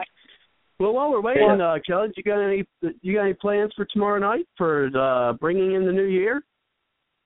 Uh, I'm gonna go to a friend's house, and that's about it. I guess the uh, yeah, I guess some. Uh, that's going to be interesting in California. Come the first, Jerry Brown decided to, you know, kind of He- sign he into law the gun grab thing. The gun grab thing is well, if we if we're suspicious of you, we're going to grab your guns, and well, we'll hold them for 25 days, and then you can get them back. And the Oh reality of yeah, I heard is- something about gun confiscation. Yeah. yeah, they're they're just gonna, you know, and of course lawsuits will be flying left and right. Um, Mhm. we- we just think you're a bad guy. Yeah, we just okay, we're gonna grab your guns. like, you know, oh my gosh, no wonder why the state of Jefferson is going to have a big rally at the Capitol building on the sixth of January. You know, this law goes into effect, they're going to start grabbing guns, and we're we as the North State, by the way, we're at 13, actually 14 14 counties now that have told the state of California we're done. We have 58 counties, 14 of them are saying, if we go on out, I mean, come on, let us out because ain't my clowns, ain't my circus. We're going to start our own state. Um, so, anyway, uh, people that have had their guns confiscated, sometimes it takes them years. Oh, they they figure it's about ten thousand. Uh, you know, fifty thousand get your guns back. Ten thousand, another ten thousand, five years. Okay, ten thousand a year to get your guns back. It's like uh, if I had fifty thousand, I just moved to another state. Uh, So let me yeah. second. I got Paul here. He had crawled in bed. so, Oh, okay. Yes, uh, Bard. well, uh, uh, Susan said there you you you were going to convey something with us, uh, some information. You're going to fill him in on what that was, Susan. well, I think it was on the voting your conscience thing there you go. Of course. of the Republican Party. What the hell is doing what? Hold on. Do you vote Republican or do you have a favorite candidate and all that? Yes, uh, Robert. Are you there? Yes. I am here. For, I'll vote for anybody that can simultaneously drive both the libs and the rhinos into fits of apoplectic rage. well, that, well, then that would be uh, uh, Donald Trump then. So far, Donald Trump. I don't know anybody else that's done it. Seriously, could he do any worse than anybody else we've had in the last thirty years? I'd have to say no. That's what I'm saying. I mean, you know, Ben Carson, you know, said it best in one of the debates. He said, you know, it used to be where you know you had uh, citizen candidates, you know, who would run. They'd run, they'd do their thing, and then they'd get out. You know, but it, it hasn't been out like that in a long time. I think what the politicians do is they, you know, they set themselves up saying, look, I've been go- I've I've been in government so long. I know how to run. You know, I know how things should run in government, and I know you know we've we've you know built relationships with these other people and these other governments, and so we know them, so we know how to work with them and things of that nature. Uh, so they make it they prop themselves up to sound like that. You know, someone outside of the political realm uh, wouldn't be able to do the job. Now we do have someone who's never been a politician who uh, is now a governor of Kentucky, and I think we might, and that's Matt Bevin and perhaps uh, we can watch his career and see uh, how he does it. And now we've also had people who've never been uh, politicians before that run that uh, ran states. Now, unfortunately, they didn't do uh, too good, and of course, both of them came from Hollywood. And of course, I'm talking about uh, Arnold Schwarzenegger had had his face in my head, but not the name. Arnold Schwarzenegger in California, and then we had uh, Jesse Ventura in Wisconsin. Now, I wouldn't say that they were, uh, you know, premier uh, candidates for uh, governor, but I mean, none of them were like business owners uh, like Matt Bevin is uh, for Kentucky. So we'll see how how that ends up panning out, uh, and seeing if there's any kind of uh, citizen uh, candidates and, and how they do uh, while in office. I I pretty much anybody that wants the job shouldn't be allowed to have it. And those who don't want the job should have it. Yep, if you want it, you shouldn't be able to have it. Yep. Yeah, it's kind of like So, George. Washington, wasn't it? And, and you know, and, and if Cindy Todd was here, she'd kind of tell you how it first. We had to almost uh, uh, draft Newt Gingrich for you know for when he got in 2012. I was hoping he would have uh, gra- uh, ran in 2008, and maybe if, if he did, maybe it would have things would have worked out better for him in 2012, since uh, the Republican Party seemed to have its you know what's called his turnism. Uh, that's why I'm surprised. Uh, you know they didn't get behind uh, one of the other candidates uh, like uh, Santorum uh, because maybe they thought it would Santorum's turn to uh, become the candidate. But I, I think that you know Donald Trump getting himself in the mix really, you know, mixed mixed the pot up, so to speak. You know, I want to throw something out about Donald Trump. You remember when uh, certainly you remember when Reagan was running for governor of California, of course, a long time ago. But I talked to Mm-hmm. somebody who who helped him get elected, and uh Reagan actually remembers him. This gentleman's uh, I don't try to remember his name. Um, some activism I got in touch with him in Idaho, but um he told a story. He says there's some convention there in California, and uh, uh you know people were mocking the idea of an actor as being governor. Well, he did. Um, he was the president of the Actors Guild, so he definitely has some Mhm. leadership there. Well, something really changed the whole crowd and everything, and it got on national TV. This lady brought her kids. She took a bed sheet and she wrote on it, "What's wrong with an actor for for governor? We we already have a clown." and everybody it stopped its whole convention it stopped everything because people started laughing and they started pointing and then pointing and she's up there in the balcony and she's holding this big sheet up and her kids are holding it up holding up the sheet. It's the whole the whole convention just stopped. Everyone's laughing. And it made a really significant point. So what's wrong with donald trump? Oh wait he's got leadership skills. Oh he knows how to delegate. He knows how to get things done. What's wrong with Trump? Yeah, that's a that's a very good question. Uh, you know, and uh, the only thing that people could uh, really blast about him is is he's bombastic. Okay, well, uh, all right, well, so what? you know, um, oh, he angers people. He's not very diplomatic. Well, you know, he doesn't have to be a diplomat. You know, I mean, we've had diplomat, we've had a diplomat president uh, for eight years uh, who definitely didn't put America first. I think. Uh, and then so perhaps we could have uh, someone such as Donald Trump, if he would get in, uh, who could be that person. Exactly. He'll delegate well.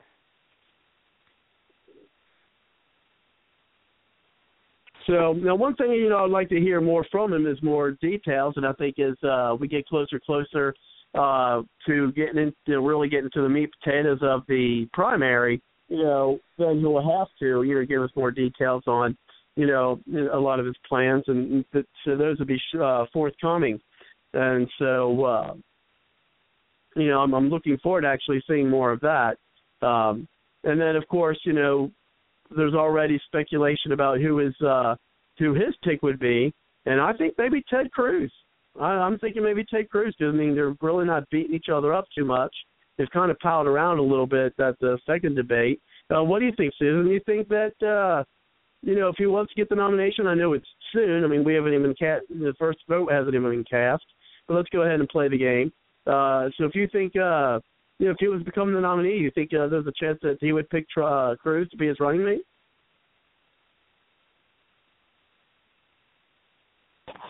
Who would he pick? Well, I mean, so what's your thoughts on the, uh, on him picking Cruz as a, as a running mate? If, if I mean, as I said, I know the first vote hasn't been cast, but you know, what's to say that? Uh, let's say he does. Just kind of play the game here. Uh, let's say he does. Would you think that perhaps uh, Cruz would be uh, a running mate for him? I suppose he might be interested. I mean, you know, that's why Rand Paul took the thing with Romney. There, they, he was pretty much misled. He thought he would be the uh, VP choice. Yeah, that was yeah, that wouldn't surprise me. And then when Romney, um, you know, gosh, I can't even remember. That's that's sad. Uh, oh yeah, Paul Ryan. What a no wonder I couldn't remember. He's such a joke. I can't believe he's.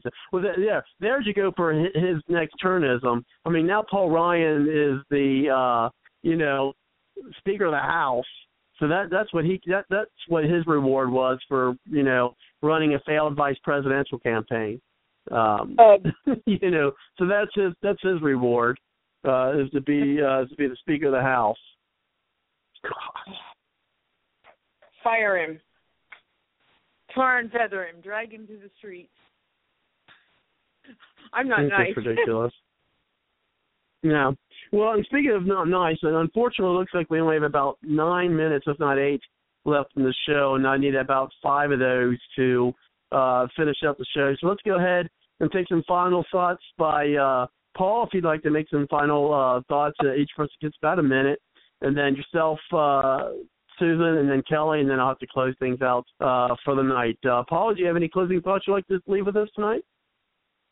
Hold on. From me? Yeah. Final thoughts are closing it up. Um, you want my final thoughts, huh, Bob? Sure. Yeah, that's how we end it. That's how we end the night. Each person uh, still on the line gets to give us about a minute worth of their final thoughts about uh, you know tonight's show, and then uh, we kind of bring it around, and then I'll have to close things out. So we're going to start the final thoughts with you.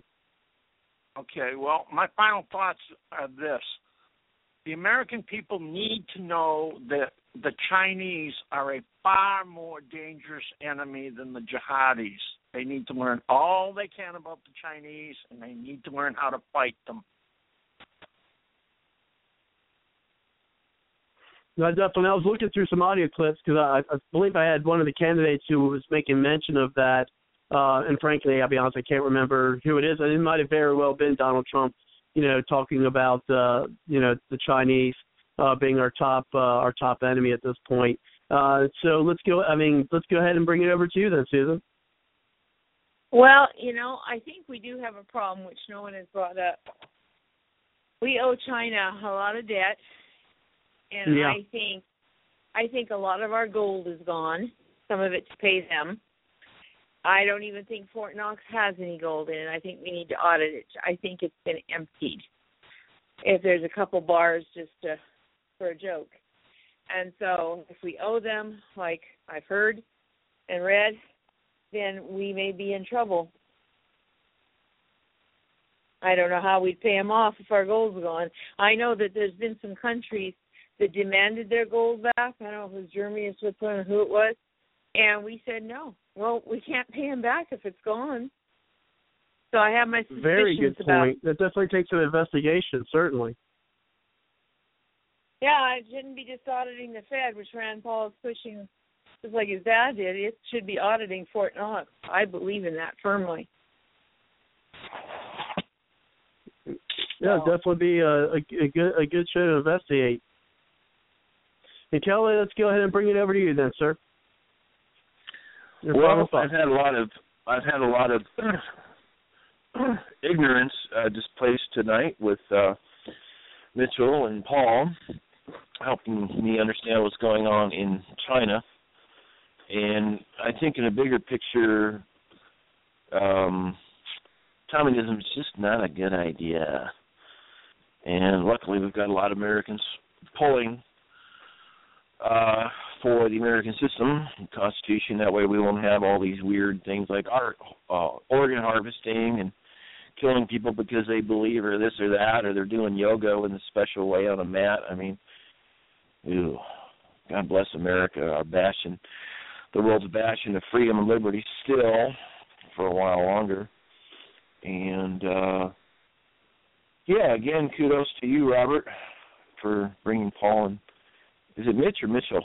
Um, Oh well, yeah, his his full name's Mitchell, but he goes by Mitch.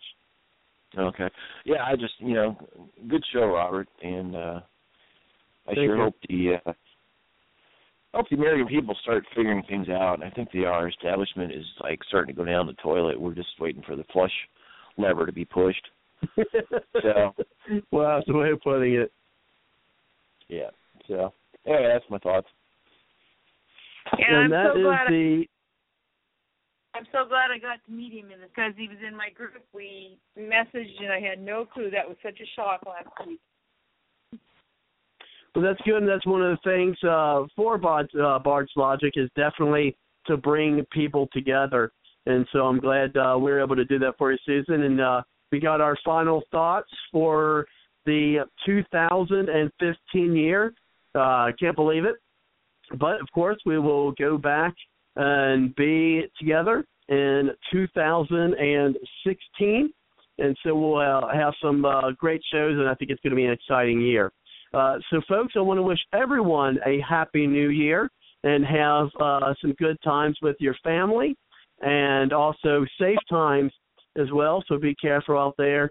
And let's go ahead and get some uh, while we are having our our you know fun with our friends. Just keep in mind and try to put some positive thoughts out uh, for those who are not as fortunate as us and have as many loving people around them and keep them in their thoughts and hope that uh, with those thoughts they can uh, feel some comfort if they're having any time alone or anything of that nature. Um, so let's uh, keep these people uh, in our minds and thoughts as well. And so I will, of course, end tonight as I do every night, and that is with the song by Aubrey Ashburn. And you can hear more of her music by going to www.aubreyashburn.com. So thanks again, everyone. Take care. We will see you next time, and good night. Good night, folks.